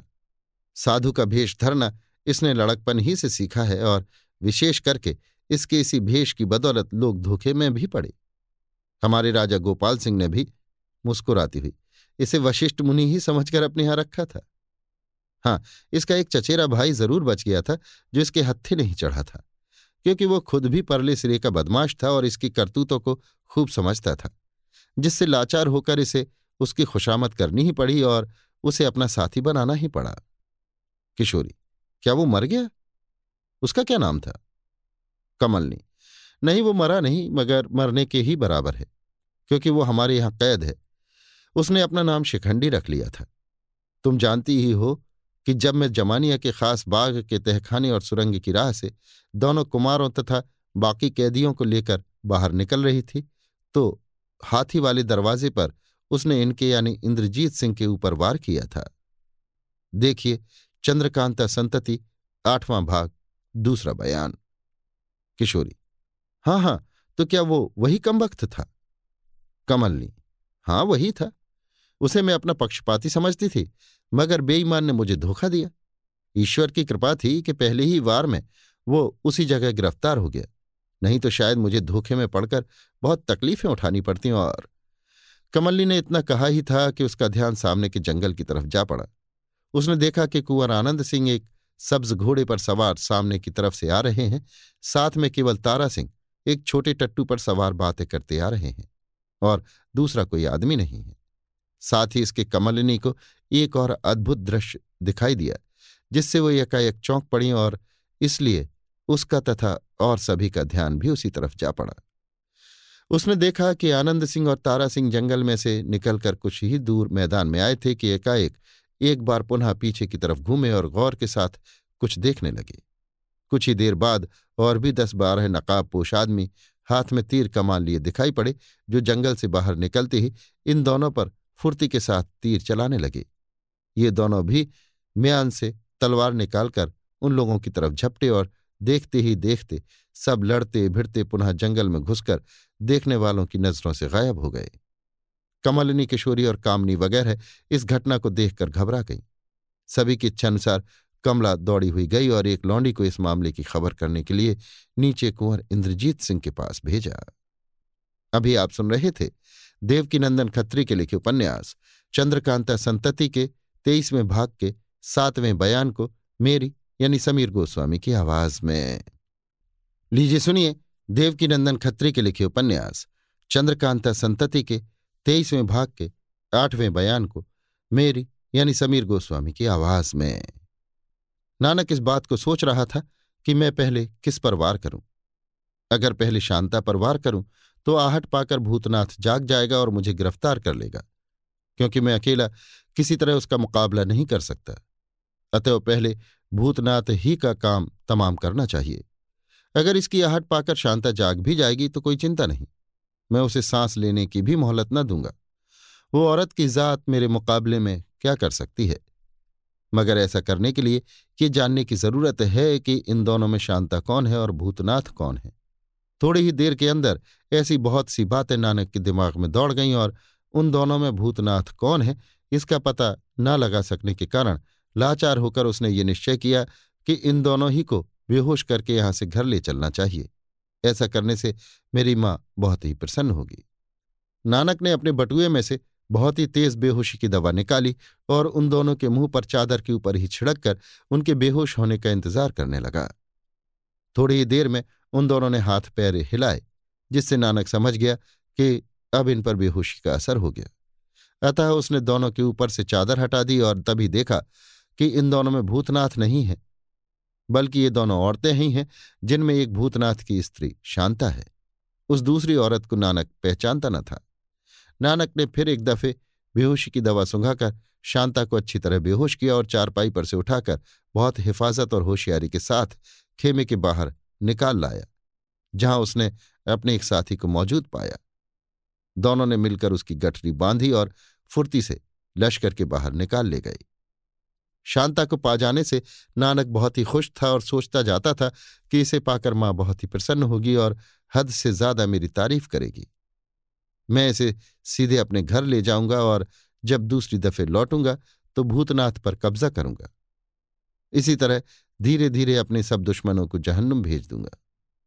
कोस भर निकल जाने के बाद, जब नानक एक संकेत पर पहुँचा तो उसके और साथियों से भी मुलाकात हुई, जो कसे कसाए कई घोड़ों के साथ उसका इंतज़ार कर रहे थे। एक घोड़े पर सवार होने के बाद नानक ने शांता को अपने आगे रख लिया। उसके साथी लोग भी घोड़े पर सवार हुए और सभी ने पूरब का रास्ता लिया। दूसरे दिन संध्या के समय नानक अपने घर पहुँचा। रास्ते में उसने और उसके साथियों ने कई दफे भोजन किया, मगर शांता की कुछ खबर न ली। बल्कि जब इस बात का ख्याल हुआ कि अब उसकी बेहोशी उतारना चाहती है, तब पुनः दवा सुंघाकर उसकी बेहोशी मज़बूत कर दी गई। नानक को देखकर उसकी माँ बहुत प्रसन्न हुई और जब उसे ये मालूम हुआ कि उसका सपूत शांता को गिरफ़्तार कर लाया है, तब तो उसकी खुशी का कोई ठिकाना ही न रहा। उसने नानक की बहुत ही आवभगत की और बहुत तारीफ़ करने के बाद बोली इससे बदला लेने में अब क्षण भर की भी देर न करनी चाहिए। इसे तुरंत खंभे के साथ बांधकर होश में लाओ और पहले जूतियों से खूब अच्छी तरह खबर लो। फिर जो कुछ होगा देखा जाएगा, मगर इसके मुँह में खूब अच्छी तरह कपड़ा ठूंस दो, जिससे कुछ बोल ना सके और हम लोगों को गालियाँ ना दे। नानक को भी ये बात पसंद आई और उसने ऐसा ही किया। शांता के मुँह में कपड़ा ठूंस दिया गया और वो दालान में एक खंभे के साथ बांधकर होश में लाई गई। होश में आते ही अपने को ऐसी अवस्था में देखकर वो बहुत ही घबराई और जब उद्योग करने पर भी कुछ बोल न सकी तो आँखों से आँसू की धारा बहने लगी। नानक ने उसकी दशा पर कुछ भी ध्यान न दिया। अपनी माँ की आज्ञा पाकर उसने शांता को जूते से मारना शुरू किया और यहाँ तक मारा कि अंत में वो बेहोश होकर झुक गई। उस समय नानक की माँ कागज़ का एक लपेटा हुआ पुर्जा नानक के आगे फेंक कर ये कहती हुई घर के बाहर निकल गई कि इसे अच्छी तरह पढ़ ले। तब तक मैं लौट कर आती हूँ। उसकी कार्रवाई ने नानक को ताज्जुब में डाल दिया। उसने ज़मीन पर से वो पुर्जा उठा लिया और चिराग के सामने ले जाकर पढ़ा। ये लिखा हुआ था, भूतनाथ के साथ अयारी करना या उसका मुकाबला करना, नानक ऐसे नौ सिखे लौंडों का काम नहीं है। तू समझता होगा कि मैंने शांता को गिरफ़्तार कर लिया, मगर खूब समझ रख कि वो कभी तेरे पंजे में नहीं आ सकती। जिस औरत को तू जूतियों से मार रहा है, वो शांता नहीं। पानी से इसका चेहरा धो डाल और भूतनाथ की कारीगरी का तमाशा देख। अब अगर अपनी जान तुझे प्यारी हो तो खबरदार, भूतनाथ का पीछा कभी न करना। पुर्जा पड़ते ही नानक के होश उड़ गए। झटपट पानी का लोटा उठा लिया और मुँह में ठूसा हुआ कपड़ा निकालकर शांता का चेहरा धोने लगा। तब तक वो भी होश में आ गई। चेहरा साफ़ होने पर नानक ने देखा कि ये तो उसकी असली माँ रामदेई है। उसने होश में आते ही नानक से कहा, क्यों बेटा? तुमने मेरे ही साथ ऐसा सलूक किया? नानक के ताज्जुब की कोई हद न रही। वो घबराहट के साथ अपनी माँ का मुँह देखने लगा और ऐसा परेशान हुआ कि आधी घड़ी तक उसमें कुछ बोलने की शक्ति न रही। इस बीच में रामदेई ने उसे तरह तरह की बातें सुनाई, जिन्हें वो सिर नीचा किए हुए चुपचाप सुनता रहा। जब उसकी तबीयत कुछ ठिकाने हुई, तब उसने सोचा कि पहले उस रामदेई को पकड़ना चाहिए जो मेरे सामने चिट्ठी फेंक कर मकान के बाहर निकल गई है। परंतु ये उसकी सामर्थ्य के बाहर था, क्योंकि उसे घर से बाहर गए हुए देर हो चुकी थी। अतः उसने सोचा कि अब वो किसी तरह नहीं पकड़ी जा सकती। नानक ने अपनी माँ के हाथ पैर खोल डाले और कहा, मेरी समझ में कुछ नहीं आता कि ये क्या हुआ? तुम वहाँ कैसे जा पहुँची? और तुम्हारी शक्ल में यह रहने वाली कौन थी या क्यों कराई? रामदेव, मैं इसका जवाब कुछ भी नहीं दे सकती और ना मुझे कुछ मालूम ही है। मैं तुम्हारे चले जाने के बाद इसी घर में थी इसी घर में बेहोश हुई और होश आने पर अपने को इसी घर में देखती हूँ। अब तुम ही बयान करो कि क्या हुआ और तुमने मेरे साथ ऐसा सलूक क्यों किया? नानक ने ताज्जुब के साथ अपना किस्सा पूरा पूरा बयान किया और अंत में कहा, अब तुम ही बताओ कि मैंने इसमें क्या भूल की? अभी आप सुन रहे थे देवकी नंदन खत्री के लिखे उपन्यास, चंद्रकांता संतति के तेईसवें भाग के आठवें बयान को मेरी यानी समीर गोस्वामी की आवाज़ में। डीजे सुनिए देवकी नंदन खत्री के लिखे उपन्यास, चंद्रकांता संतति के, तेईसवें भाग के, नौवें बयान को, मेरी यानी समीर गोस्वामी की आवाज़ में। दिन का समय है और दोपहर ढल चुकी है। महाराज सुरेंद्र सिंह अभी अभी भोजन करके आए हैं और अपने कमरे में पलंग पर लेटकर पान चबाते हुए अपने दोस्तों तथा लड़कों से हँसी खुशी बातें कर रहे हैं, जो कि महाराज से घंटे भर पहले ही भोजन इत्यादि से छुट्टी पा चुके हैं। महाराज के अतिरिक्त इस समय इस कमरे में राजा बीरेंद्र सिंह, कुंवर इंद्रजीत सिंह, आनंद सिंह, राजा गोपाल सिंह, जीत सिंह, देवी सिंह, पन्नालाल, रामनारायण, पंडित बद्रीनाथ, चुन्नीलाल, जगन्नाथ जोशी भैरव सिंह, इंद्रदेव और गोपाल सिंह के दोस्त भरत सिंह भी बैठे हुए हैं। बीरेंद्र सिंह, इसमें कोई संदेह नहीं कि जो तिलिस्म मैंने तोड़ा था, वो इस तिलिस्म के सामने रुपए में एक पैसा भी नहीं है। साथ ही इसके जमानिया राज्य में जैसे जैसे महापुरुष दारोगा की तरह रह चुके हैं तथा वहाँ जैसी जैसी घटनाएँ हो गई हैं, उनकी नजीर भी कभी सुनने में न आएगी। गोपाल सिंह, बखेड़ों का सबब भी उसी तिलिस्म को समझना चाहिए। उसी का आनंद लूटने के लिए लोगों ने ऐसे बखेड़े मचाए और उसी की बदौलत लोगों की ताकत और हैसियत भी बढ़ी। जीत सिंह, बेशक यही बात है जैसे जैसे तिलिस्म के भेद खुलते गए तैसे तैसे पाप और लोगों की बदकिस्मती का जमाना भी तरक्की करता गया। सुरेंद्र सिंह हमें तो कमबख्त दारोगा के कामों पर आश्चर्य होता है। ना मालूम किस सुख के लिए उस कमबख्त ने ऐसे ऐसे कुकर्म किए? भरत सिंह, हाथ जोड़कर, मैं तो समझता हूँ कि दारोगा के कुकर्मों का हाल महाराज ने अभी बिल्कुल नहीं सुना। उसकी कुछ पूर्ति तब होगी, जब हम लोग अपना किस्सा बयान कर चुकेंगे। सुरेंद्र सिंह, ठीक है, हमने भी आज आप ही का किस्सा सुनने की नीयत से आराम नहीं किया। भरत सिंह, मैं अपनी दुर्दशा बयान करने के लिए तैयार हूँ। जीत सिंह। अच्छा तो अब आप शुरू करें। भरत सिंह, जो आज्ञा। इतना कहकर भरत सिंह ने इस तरह अपना हाल बयान करना शुरू किया। मैं जमानिया का रहने वाला और एक जमींदार का लड़का हूँ। मुझे इस बात का सौभाग्य प्राप्त था कि राजा गोपाल सिंह मुझे अपना मित्र समझते थे। यहाँ तक कि भरी मजलिस में भी मित्र कहकर मुझे संबोधन करते थे और घर में भी किसी तरह का पर्दा नहीं रखते थे। यही सबब था कि वहाँ के कर्मचारी लोग तथा अच्छे अच्छे रईस मुझसे डरते और मेरी इज़्ज़त करते थे। परंतु दारोगा को ये बात पसंद न थी। केवल राजा गोपाल सिंह ही नहीं, इनके पिता भी मुझे अपने लड़के की तरह ही मानते और प्यार करते थे। विशेष करके इसलिए कि हम दोनों मित्रों की चाल चलन में किसी तरह की बुराई दिखाई नहीं देती थी। जमानिया में जो बेईमान और दुष्ट लोगों की एक गुप्त कमेटी थी, उसका हाल आप लोग जान ही चुके हैं। अतः उसके विषय में विस्तार के साथ कुछ कहना वृथा ही है। हाँ ज़रूरत पड़ने पर उसके विषय में इशारा मात्र कर देने से काम चल जाएगा। रियासतों में मामूली तौर पर तरह तरह की घटनाएँ हुआ ही करती हैं। इसलिए राजा गोपाल सिंह को गद्दी मिलने के पहले जो कुछ मुझ पर बीत चुकी है, उसे मामूली समझकर मैं छोड़ देता हूँ और उस समय से अपना हाल बयान करता हूँ जब इनकी शादी हो चुकी थी। इस शादी में जो कुछ चालबाजी हुई थी, उसका हाल आप सुन ही चुके हैं। जमानिया की वो गुप्त कमेटी यद्यपि भूतनाथ की बदौलत टूट चुकी थी, मगर उसकी जड़ नहीं कटी थी, क्योंकि कमबख्त दारोगा हर तरह से साफ़ बच रहा था और कमेटी का कमज़ोर दफ्तर अभी भी उसके कब्जे में था। गोपाल सिंह की शादी हो जाने के बहुत दिन बाद, एक दिन मेरे एक नौकर ने रात के समय जब वो मेरे पैरों में तेल लगा रहा था, मुझसे कहा कि राजा गोपाल सिंह की शादी असली लक्ष्मी देवी के साथ नहीं, बल्कि किसी दूसरी ही औरत के साथ हुई है। ये काम दारोगा ने रिश्वत लेकर किया है और इस काम में सुविधा करने के लिए गोपाल सिंह जी के पिता को भी उसी ने मारा है। सुनने के साथ ही मैं चौंक पड़ा। मेरे ताज्जुब का कोई ठिकाना न रहा। मैंने उससे तरह तरह के सवाल किए, जिनका जवाब उसने ऐसा तो न दिया जिससे मेरी दिलजमई हो जाती। मगर इस बात पर बहुत ज़ोर दिया कि जो कुछ मैं कह चुका हूँ वो बहुत ठीक है। मेरे जी में तो यही आया कि इसी समय उठकर राजा गोपाल सिंह के पास जाऊँ और सब हाल कह दूँ। परंतु ये सोचकर कि किसी काम में जल्दी न करनी चाहिए, मैं चुप रह गया और सोचने लगा कि ये कार्रवाई क्यों कर हुई और इसका ठीक ठीक पता किस तरह लग सकता है। रात भर मुझे नींद न आई और इन्हीं बातों को सोचता रह गया। सवेरा होने पर स्नान, संध्या इत्यादि से छुट्टी पाकर मैं राजा साहब से मिलने के लिए गया। मालूम हुआ कि राजा साहब अभी महल से बाहर नहीं निकले हैं। मैं सीधे महल में चला गया। उस समय गोपाल सिंह जी संध्या कर रहे थे और इनसे थोड़ी दूर पर सामने बैठी माया रानी फूलों का गजरा तैयार कर रही थी। उसने मुझे देखते ही कहा, आहा, आज क्या बात है। मालूम होता है, मेरे लिए आप कोई अनूठी चीज़ लाए हैं। इसके जवाब में मैं हंसकर चुप हो गया और इशारा पाकर गोपाल सिंह जी के पास एक आसन पर बैठ गया। जब वे संध्योपासना से छुट्टी पा चुके, तब मुझसे बातचीत होने लगी।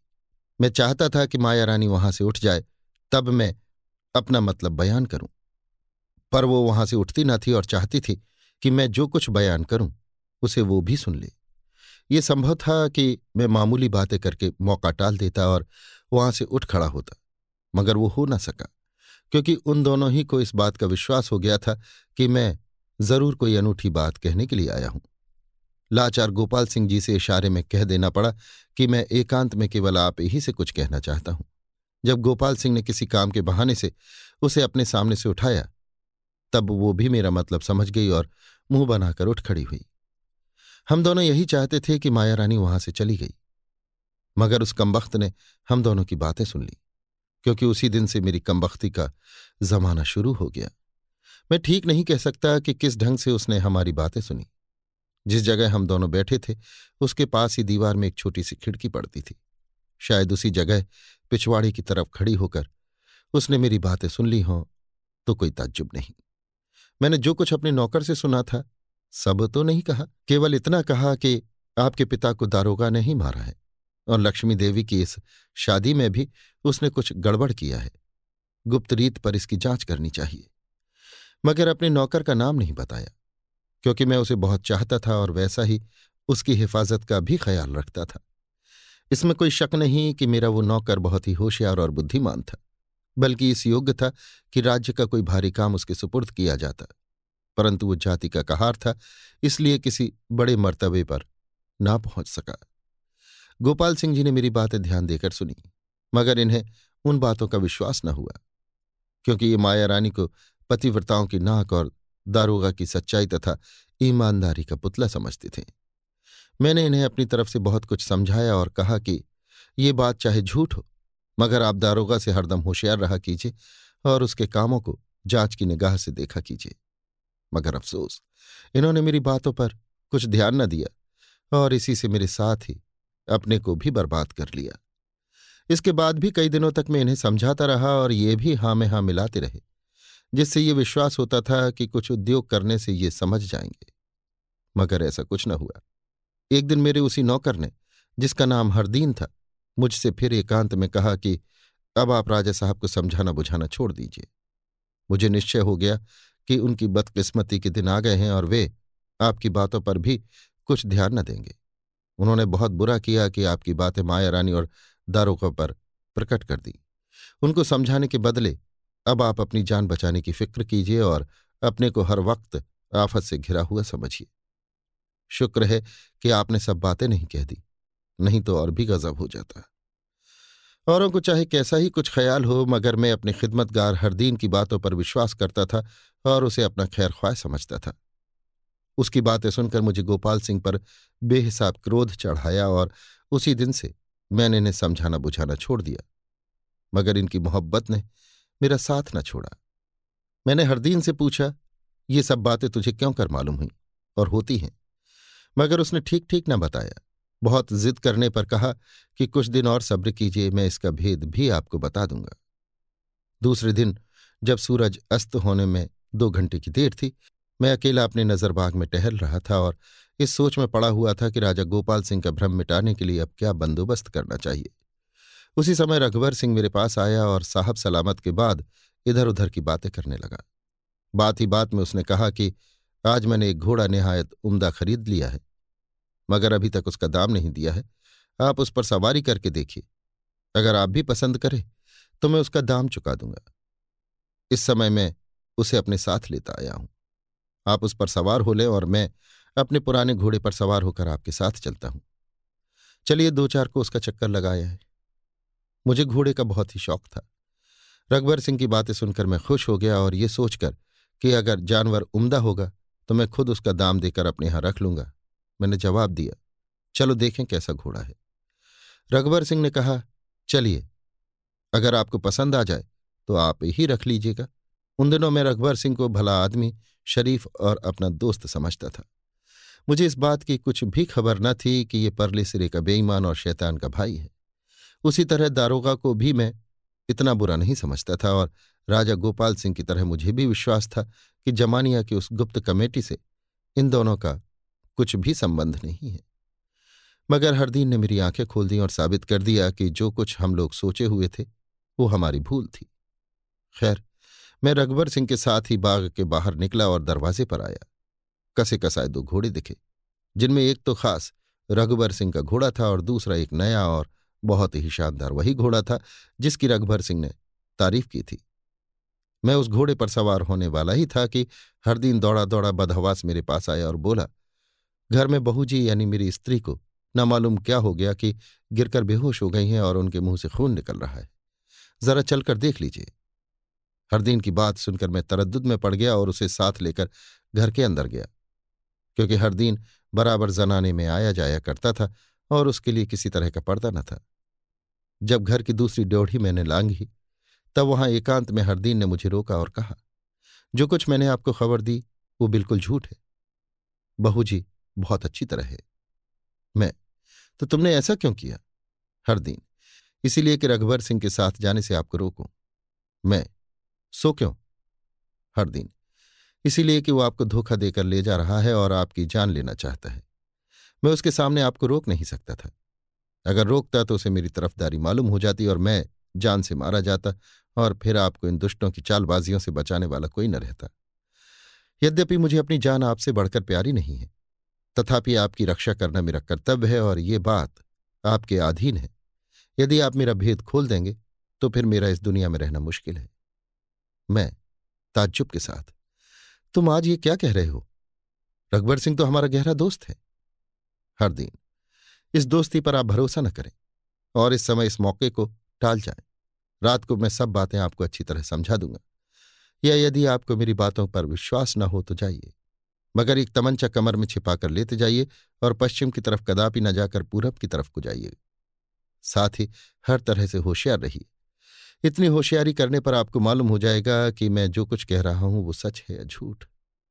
हर दिन की बातों ने मुझे चक्कर में डाल दिया। कुछ सोचने के बाद मैंने कहा शाबाश हरदीन तुमने बेशक इस समय मेरी जान बचाई। मगर खैर, तुम चिंता न करो और मुझे इस दुष्ट के साथ जाने दो। अब मैं इसके पंजे में न फंसूँगा और जैसा तुमने कहा वैसा ही करूँगा। इसके बाद मैं चुपचाप अपने कमरे में चला गया और एक छोटा सा दो नाली तमंचा भरकर अपनी कमर में छिपा लेने के बाद बाहर निकला। मुझे देखते ही रघुभर सिंह ने पूछा, कहिए, क्या हाल है? मैंने जवाब दिया, अब तो होश में आ गई हैं। वैद्य जी को बुला लाने के लिए कह दिया है। तब तक हम लोग भी घूम आएँगे। इतना कहकर मैं उस घोड़े पर सवार हो गया। रघुवर सिंह भी अपने घोड़े पर सवार हुआ और मेरे साथ चला। शहर के बाहर निकलने के बाद मैंने पूरब की तरफ़ घोड़े को घुमाया। उसी समय रघुवर सिंह ने टोका और कहा, उधर नहीं, पश्चिम की तरफ़ चलिए। इधर का मैदान बहुत अच्छा और सुहावना है। मैं, इधर पूरब की तरफ़ भी तो कुछ बुरा नहीं है, मैं इधर ही चलूँगा। रघुबर सिंह, नहीं नहीं, आप पश्चिम ही की तरफ़ चलिए। उधर एक काम और निकलेगा। दारोगा साहब भी इस घोड़े की चाल देखना चाहते थे। मैंने कह दिया था कि आप लोग अपने घोड़े पर सवार होकर जाइए और फलां जगह ठहरिएगा। हम लोग घूमते हुए उसी तरफ़ आएँगे।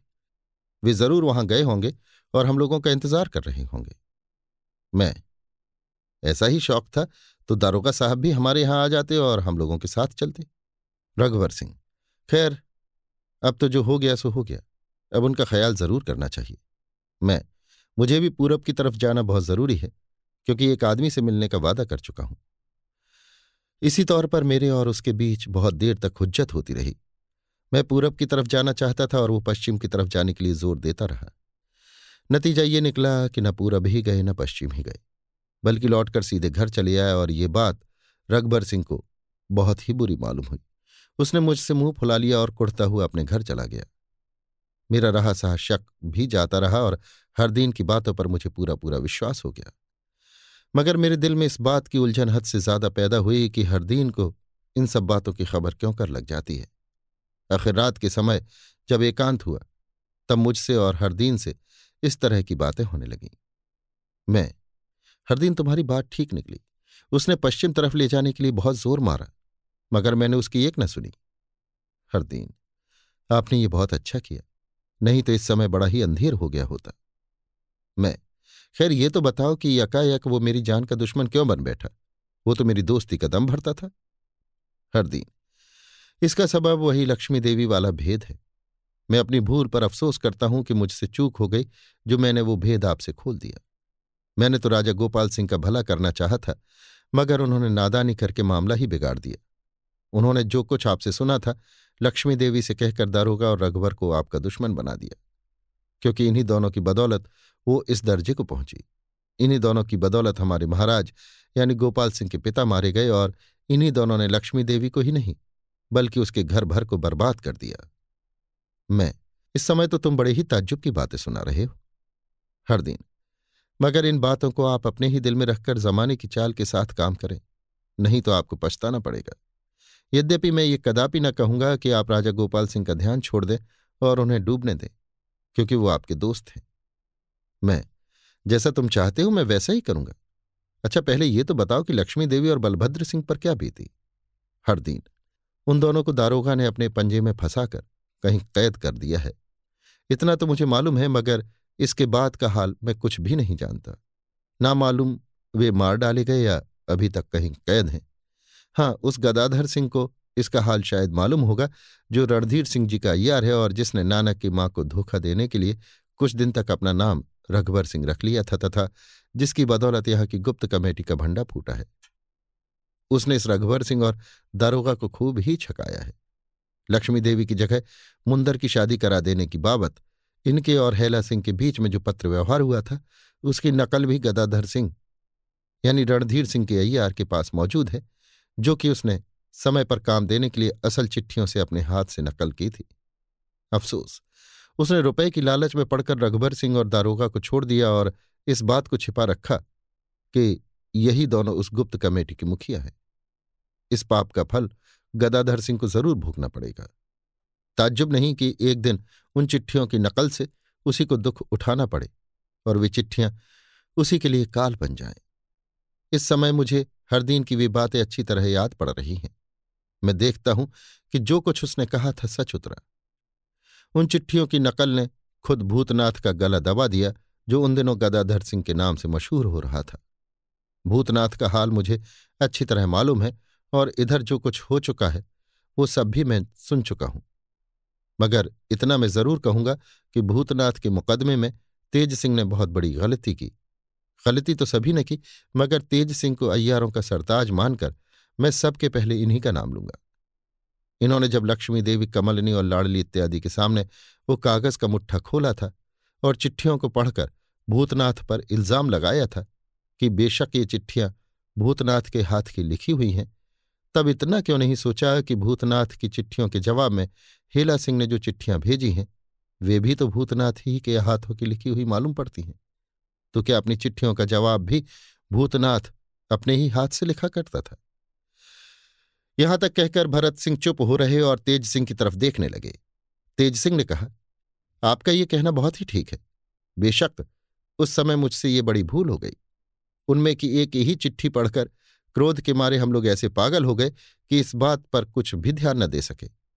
बहुत दिनों के बाद जब देवी सिंह ने ये बात सुझाई तब हम लोगों को बहुत अफसोस ही हुआ और तब से हम लोगों का ख्याल भी बदल गया। भरत सिंह ने कहा, तेज सिंह जी, इस दुनिया में बड़े बड़े चालाकों और होशियारों से यहाँ तक कि स्वयं विधाता ही से भूल हो गई है तो फिर हम लोगों की क्या बात है? मगर मज़ा तो ये है कि बड़ों की भूल कहने सुनने में नहीं आती, इसीलिए आपकी भूल पर किसी ने ध्यान नहीं दिया। किसी कवि ने ठीक ही कहा है, को कही सके बड़ेन सो, लखे बड़े की भूल। दीन है दई गुलाब के इन डारन ये फूल। अतः अब मैं पुनः अपनी कहानी शुरू करता हूँ। इसके बाद भरत सिंह ने इस तरह कहना शुरू किया। मैंने हरदीन से कहा कि अगर ये बात है तो गदाधर सिंह से मुलाकात करनी चाहिए। मगर वो मुझसे अपने भेद की बातें क्यों कहने लगा? इसके अतिरिक्त वो यहाँ रहता भी नहीं है कभी कभी आ जाता है। साथ ही इसके ये जानना भी कठिन है कि वो कब आया और कब चला गया। हर दिन ठीक है, मगर मैं आपसे उसकी मुलाकात करा सकता हूँ। आशा है कि वे मेरी बात मान लेंगे और आपको असल हाल भी बता देंगे। कल वो जमानिया में आने वाले हैं। मैं, मगर मुझसे और उससे तो किसी तरह की मुलाकात नहीं है। वो मुझ पर क्यों भरोसा करेगा? हर दिन, कोई चिंता नहीं, मैं आपसे उसकी मुलाकात करा दूँगा। हरदीन की इस बात ने मुझे और भी ताज्जुब में डाल दिया।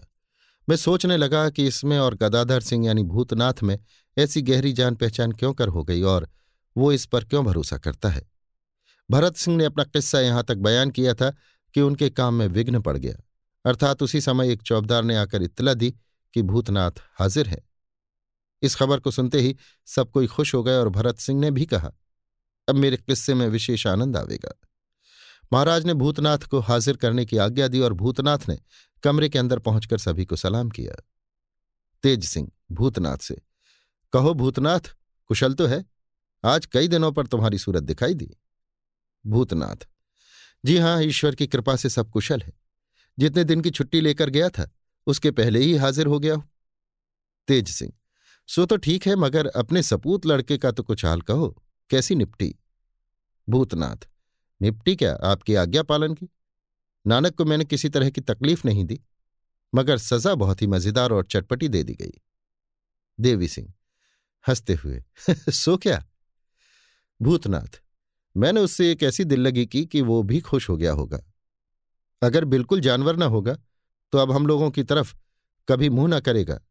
बात बिल्कुल मामूली थी।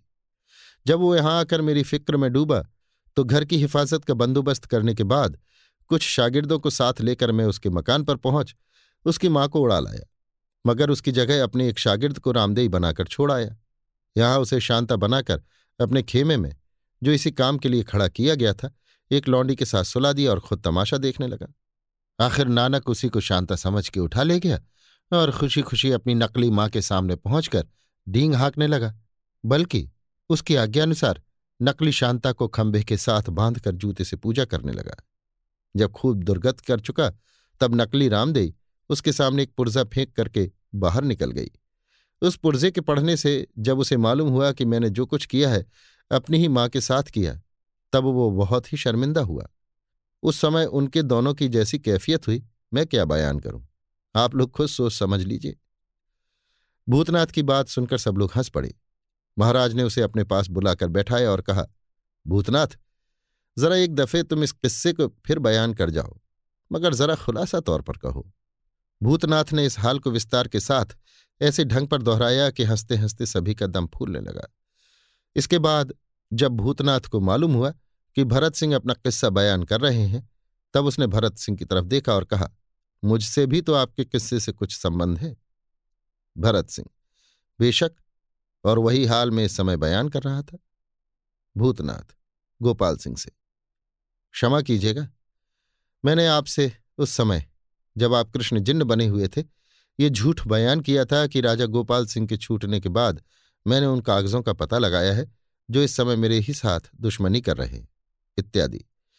असल में वे कागज़ मेरे पास उसी समय भी मौजूद थे, जब जमानिया में मुझसे और भरत सिंह से मुलाकात हुई थी। आप ये हाल इनकी जुबानी सुन चुके होंगे। भरत सिंह हाँ भूतनाथ इस समय मैं वही हाल बयान कर रहा हूँ। अभी कह नहीं चुका। भूतनाथ, खैर तो अभी श्री गणेश है। अच्छा आप बयान कीजिए। भरत सिंह ने फिर इस तरह बयान किया। दूसरे दिन आधी रात के समय जब मैं गहरी नींद में सोया हुआ था हरदीन ने आकर मुझे जगाया और कहा, लीजिए, मैं गदाधर सिंह को ले आया हूँ। उठिए और इनसे मुलाकात कीजिए। ये बड़े ही लायक और बात के धनी आदमी हैं। मैं खुशी खुशी उठ बैठा और बड़ी नरमी के साथ भूतनाथ से मिला। इसके बाद मुझसे और भूतनाथ यानी गदाधर से इस तरह बातचीत होने लगी। भूतनाथ, साहब, आपका ये हरदीन बड़ा ही नेक और दिलावर है। ऐसा जीवट का आदमी दुनिया में कम ही दिखाई देगा। मैं तो इसे अपना परम हितैषी और मित्र समझता हूँ। इसने मेरे साथ जो कुछ भलाइयाँ की हैं, उनका बदला मैं किसी तरह चुका ही नहीं सकता। मुझसे कभी की जान पहचान नहीं, मुलाकात नहीं ऐसी अवस्था में मैं पहले पहल बिना मतलब के आपके घर कदापि ना आता। परंतु इनकी इच्छा के विरुद्ध मैं नहीं चल सका। इन्होंने यहाँ आने के लिए कहा और मैं बेधड़क चला आया। इनकी जुबानी मैं सुन भी चुका हूँ कि आजकल आप किस विकट फेर में पड़े हुए हैं और मुझसे मिलने की ज़रूरत आपको क्यों पड़ी? अस्तु, हर दिन की आज्ञा अनुसार मैं वो कागज़ का मुट्ठा भी दिखाने के लिए लेता आया हूँ, जिससे आपको दारोगा और रघुबर सिंह की हरामजदगी और राजा गोपाल सिंह की शादी का पूरा पूरा हाल मालूम हो जाएगा। मगर खूब याद रखिए कि इस कागज़ को पढ़कर आप बेताब हो जाएँगे। आपको बेहिसाब गुस्सा चढ़ावेगा और आपका दिल बेचैनी के साथ तमाम भंडा फोड़ देने के लिए तैयार हो जाएगा। मगर नहीं, आपको ये सब कुछ बर्दाश्त करना ही पड़ेगा। दिल को संभालना और इन बातों को हर तरह से छिपाना पड़ेगा। मुझे हरदीन ने आपका बहुत ज़्यादा विश्वास दिलाया है, तभी मैं यहाँ आया हूँ और ये अनूठी चीज़ भी दिखाने के लिए तैयार हूँ, नहीं तो कदापि ना आता। मैं आपने बड़ी मेहरबानी की जो मुझ पर भरोसा किया और यहाँ तक चले आए। मेरी ज़ुबान से आपका रत्ती भर भेद भी किसी को नहीं मालूम हो सकता। इसका आप विश्वास रखिए। यद्यपि मैं इस बात का निश्चय कर चुका हूँ कि गोपाल सिंह के मामले में मैं अब कुछ भी दखल न दूँगा, मगर इस बात का अफसोस ज़रूर है कि वो मेरे मित्र हैं और दुष्टों ने उन्हें बेतरह फंसा रखा है। भूतनाथ, केवल आप ही को नहीं, इस बात का अफसोस मुझको भी है और मैं खुद गोपाल सिंह को इस आफत से छुड़ाने का इरादा कर रहा हूँ। मगर लाचार हूँ कि बलभद्र सिंह और लक्ष्मी देवी का कुछ भी पता नहीं लगता और जब तक उन दोनों का पता न लग जाए, तब तक इस मामले को उठाना बड़ी भारी भूल है। मैं, मगर ये तो आपको निश्चय है कि इन सब बातों का करता धरता ये कम वक्त दारोगा ही है। भूतनाथ, भला इसमें भी अब कुछ शक है? लीजिए इस कागज़ के मुट्ठे को पढ़ जाइए, तब आपको भी विश्वास हो जाएगा। इतना कहकर भूतनाथ ने कागज़ का एक मुट्ठा निकाला और मेरे आगे रख दिया, तथा मैंने भी उसे पढ़ना शुरू किया। मैं आपसे नहीं कह सकता कि उन कागजों को पढ़कर मेरे दिल की कैसी अवस्था हो गई और दारोगा तथा रघुवर सिंह पर मुझे कितना क्रोध चढ़ाया। आप लोग तो उसे पढ़ सुन चुके हैं, अतएव इस बात को खुद समझ सकते हैं। मैंने भूतनाथ से कहा कि यदि तुम मेरा साथ दो तो मैं आज ही दारोगा और रघुवर सिंह को इस दुनिया से उठा दूँ। भूतनाथ इससे फ़ायदा ही क्या होगा? और काम ही कितना बड़ा है? मुझे खुद इस बात का ख्याल है और मैं लक्ष्मी देवी का पता लगाने के लिए दिल से कोशिश कर रहा हूँ, तथा आपका हर दिन भी उसका पता लगा रहा है। इस तरह समय के पहले छेड़छाड़ करने से खुद अपने को झूठा बनना पड़ेगा और लक्ष्मी देवी भी जहाँ की तहां पड़ी सड़ेंगी या मर जाएँगी। मैं हाँ ठीक है। अच्छा ये तो बताइए कि आप हरदीन की इतनी इज़्ज़त क्यों करते हैं? भूतनाथ इसलिए कि मेरी ये सब जानकारी इन्हीं की बदौलत है। इन्होंने ही मुझे उस कमेटी का पता बताया और उसका भेद समझाया और इन्हीं की मदद से मैंने उस कमेटी का सत्यानाश किया। मैं हर दिन से। और तुम्हें उस कमेटी का भेद क्यों कर मालूम हुआ? हर दिन हाथ जोड़कर। माफ़ कीजिएगा, मैं उस कमेटी का मेंबर था और अभी तक उन लोगों के ख्याल से उन सभी का पक्षपाती बना हुआ हूँ। मगर मैं ईमानदार मेंबर था। इसलिए ऐसी बातें मुझे पसंद न आई और मैं गुप्त रीत से उन लोगों का दुश्मन बन बैठा। मगर इतना करने पर भी अभी तक मेरी जान इसलिए बची हुई है कि आपके घर में मेरे सिवाय और कोई इन लोगों का साथी नहीं है। मैं तो क्या अभी तक तुम उन लोगों के साथी बने हुए हो और वे लोग अपने दिल का हाल तुमसे कहते हैं? हर दिन जी हाँ, तभी तो मैंने आपको रघुवर सिंह के पंजे से बचाया था, जब वो आपको घोड़े पर सवार करा के ले चला था। मैं। अगर ऐसा हो तो तुम्हें यह भी मालूम हो गया होगा कि उस दिन घात न लगने के कारण रघुवर सिंह ने अब कौन सी कार्रवाई सोची है? हर दिन जी हाँ, पहले तो उसने मुझसे पूछा था कि भरत सिंह ने ऐसा क्यों किया? क्या उसको मेरी नीयत का कुछ पता चल गया है? जिसके जवाब में मैंने कहा कि नहीं, किसी दूसरे सबब से ऐसा हुआ होगा। इसके बाद दारोगा साहब ने मुझ पर हुक्म लगाया कि तू भरत सिंह को जिस तरह हो सके जहर दे दे। मैंने कहा बहुत अच्छा ऐसा ही करूँगा। मगर इस काम में पाँच सात दिन ज़रूर लग जाएँगे। इतना कहकर हरदीन ने भूतनाथ से पूछा कि कहिए, अब क्या करना चाहिए?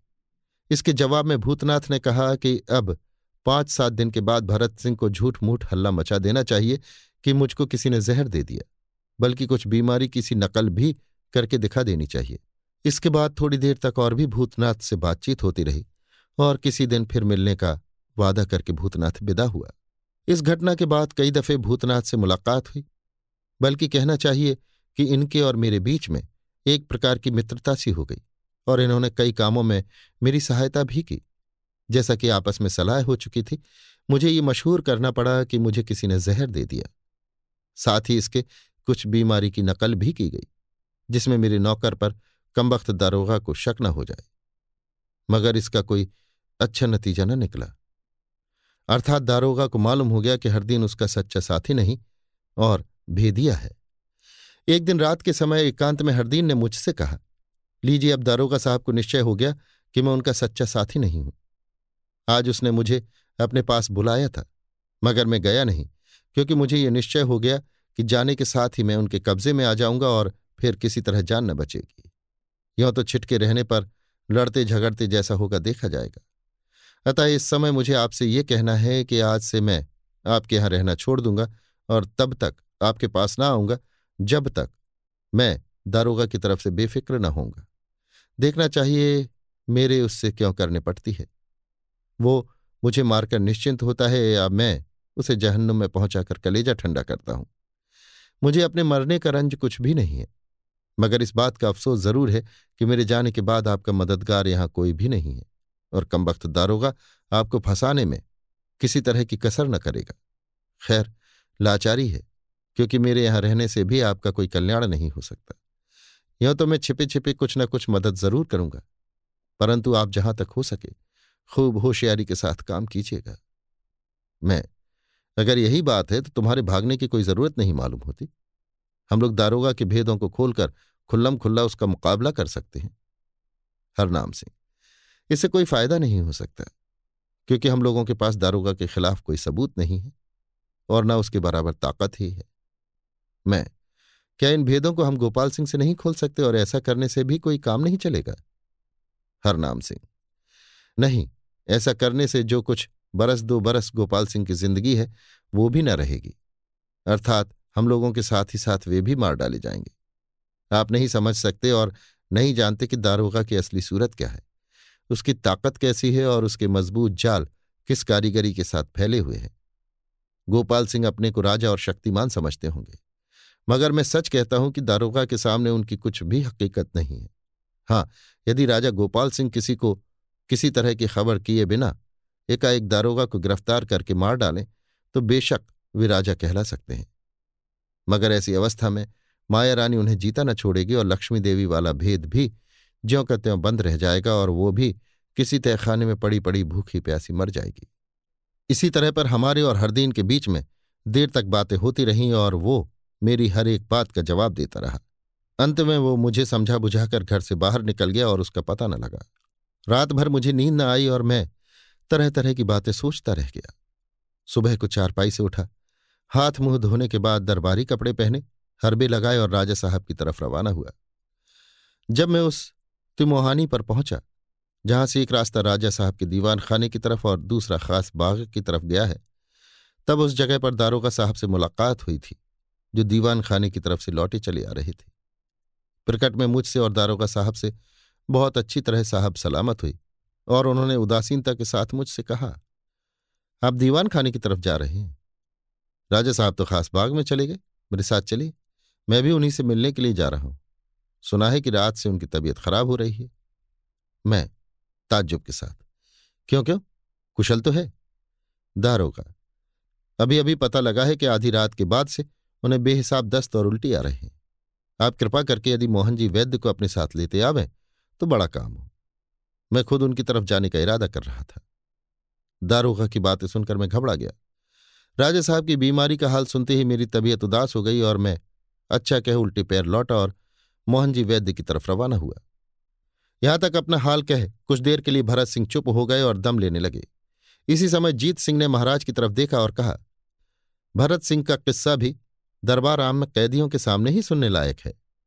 महाराज, बेशक ऐसा ही है। गोपाल सिंह से, तुम्हारी क्या राय है? गोपाल सिंह, महाराज की इच्छा के विरुद्ध मैं कुछ बोल न सका।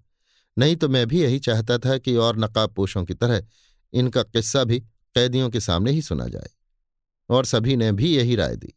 आखिर महाराज ने हुक्म दिया कि कल दरबार आम किया जाए और कैदी लोग दरबार में लाए जाएँ। दिन पहर भर से कुछ कम बाकी था, जब ये छोटा सा दरबार बर्खास्त हुआ और सब कोई अपने ठिकाने चले गए। कुंवर आनंद सिंह शिकारी कपड़े पहनकर तारा सिंह को साथ लिए, महल के बाहर आए और दोनों दोस्त घोड़ों पर सवार हो जंगल की तरफ़ रवाना हो गए। अभी आप सुन रहे थे देवकीनंदन खत्री के लिखे उपन्यास, चंद्रकांता संतति के, तेईसवें भाग के, नौवें बयान को, मेरी यानी समीर गोस्वामी की आवाज़ में। लीजिए सुनिए देवकीनंदन खत्री के लिखे उपन्यास, चंद्रकांता संतति के, तेईसवें भाग के, दसवें बयान को, मेरी यानी समीर गोस्वामी की आवाज़ में। घोड़े पर सवार तारा सिंह को साथ लिए हुए, कुंवर आनंद सिंह जंगल ही जंगल घूमते और साधारण ढंग पर शिकार खेलते हुए बहुत दूर निकल गए और जब दिन बहुत कम बाकी रह गया। तब धीरे धीरे घर की तरफ़ लौटे। हम ऊपर के किसी बयान में लिखाए हैं कि अटारी पर एक सजे हुए बंगले में बैठी हुई किशोरी, कामनी और कमलनी वगैरह ने जंगल से निकलकर घर की तरफ़ आते हुए कुंवर आनंद सिंह और तारा सिंह को देखा तथा ये भी देखा कि दस बारह नकाब पोषों ने जंगल में से निकल इन दोनों पर तीर चलाए और ये दोनों उनका पीछा करते हुए पुनः जंगल के अंदर घुस गए। इत्यादि। ये वही मौका है जिसका हम ज़िक्र कर रहे हैं। उस समय कमला ने एक लौंडी की जबानी इंद्रजीत सिंह को इस बात की खबर दिलवा दी थी और खबर पाते ही कुंवर इंद्रजीत सिंह भैरों सिंह तथा और भी बहुत से आदमी आनंद सिंह की मदद के लिए रवाना हो गए। असल बात ये थी कि भूतनाथ की चालाकी से शर्मिंदगी उठाकर भी नानक ने सब्र नहीं किया, बल्कि पुनः इन लोगों का पीछा किया और अब की दफे इस ढंग से ज़ाहिर हुआ कि मौका मिले तो आनंद सिंह को तीर का निशाना बनावे और इसी तरह बारी बारी से अपने दुश्मनों की जान लेकर कलेजा ठंडा करे। मगर उसका ये इरादा भी काम न आया। आनंद सिंह और तारा सिंह की चालाकी और उनके घोड़ों की चपलता के कारण उसका निशाना कारगर न हुआ और उन्होंने तेज़ी के साथ उसके सिर पर पहुंचकर सभी को हर तरह से मजबूर कर दिया। तब तक मदद के लिए कुंवर इंद्रजीत सिंह भी जा पहुँचे और आठ साथियों के सहित बेईमान नानक को गिरफ़्तार कर लिया।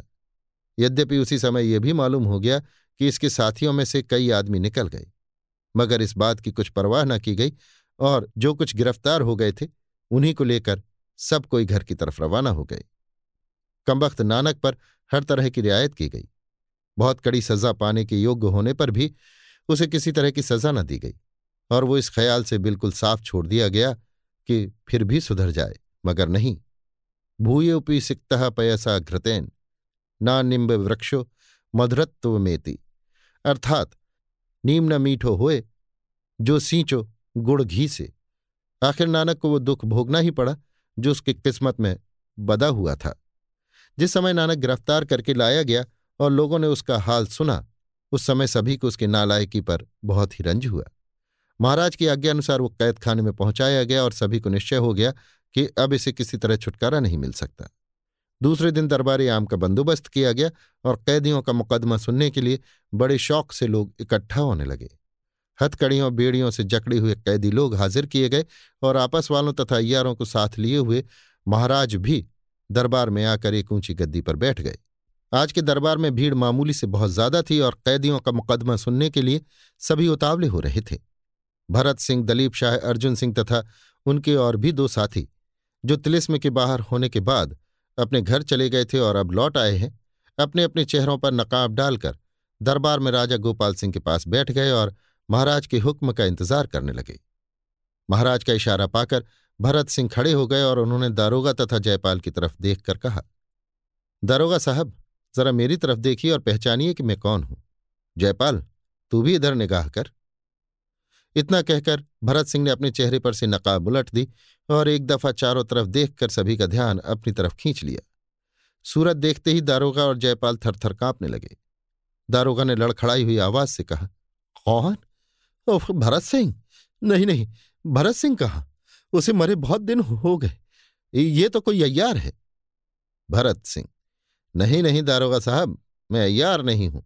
मैं वही भरत सिंह हूँ, जिसे आपने हद से ज़्यादा सताया था। मैं वही भरत सिंह हूँ, जिसके मुँह पर आपने मिर्च का तोबड़ा चढ़ाया था। और मैं वही भरत सिंह हूँ, जिसे आपने अंधेरे कुएँ में लटका दिया था। सुनिए, मैं अपना किस्सा बयान करता हूँ, और ये भी कहता हूँ कि आखिर में मेरी जान क्यों कर बची? जयपाल सिंह, आप भी सुनिए और हुंकारी भरते चलिए।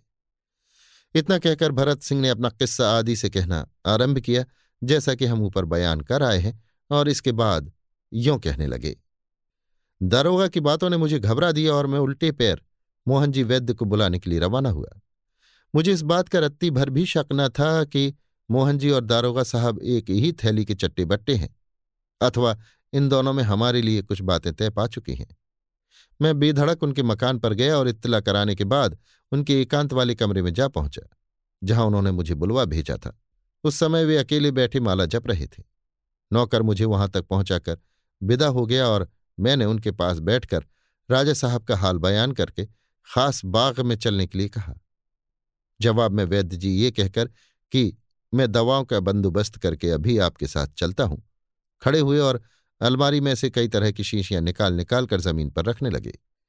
इसी बीच में उन्होंने एक छोटी शीशी निकालकर मेरे हाथ में दी और कहा, देखिए, मैंने एक नए ढंग की ताकत की दवा तैयार की है। खाना तो दूर रहा, इसके सूंघने ही से तुरंत मालूम होता है कि बदन में एक तरह की ताकत आ रही है। लीजिए, जरा सूंघ के अंदाज तो कीजिए। मैं वैद्य जी के फेर में पड़ गया और शीशी का मुँह खोलकर सूंघने लगा। इतना तो मालूम हुआ कि इसमें कोई खुशबूदार चीज़ है, मगर फिर तन बदन की सुध न रही। जब मैं होश में आया तो अपने को हथकड़ी बेड़ी से मजबूर एक अंधेरी कोठरी में कैद पाया। नहीं कह सकता कि वो दिन का समय था या रात का। कोठरी के एक कोने में चिराग जल रहा था और दारोगा तथा जयपाल हाथ में नंगी तलवार लिए सामने बैठे हुए थे। मैं, दारोगा से, अब मालूम हुआ कि आपने इसी काम के लिए मुझे वैद्य जी के पास भेजा था। दारोगा, बेशक इसीलिए, क्योंकि तुम मेरी जड़ काटने के लिए तैयार हो चुके थे। मैं तो फिर मुझे कैद कर रखने से क्या फ़ायदा? मारकर बखेड़ा निपटाइए और बेखटके आनंद कीजिए। दारोगा हाँ अगर तुम मेरी बात नहीं मानोगे तो बेशक मुझे ऐसा ही करना पड़ेगा। मैं, मानने की कौन सी बात है?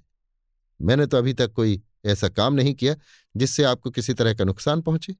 दारोगा ये सब बातें तो रहने दो, क्योंकि तुम और हरदीन मिलकर जो कुछ कर चुके थे और जो करना चाहते थे, उसे मैं खूब जानता हूँ।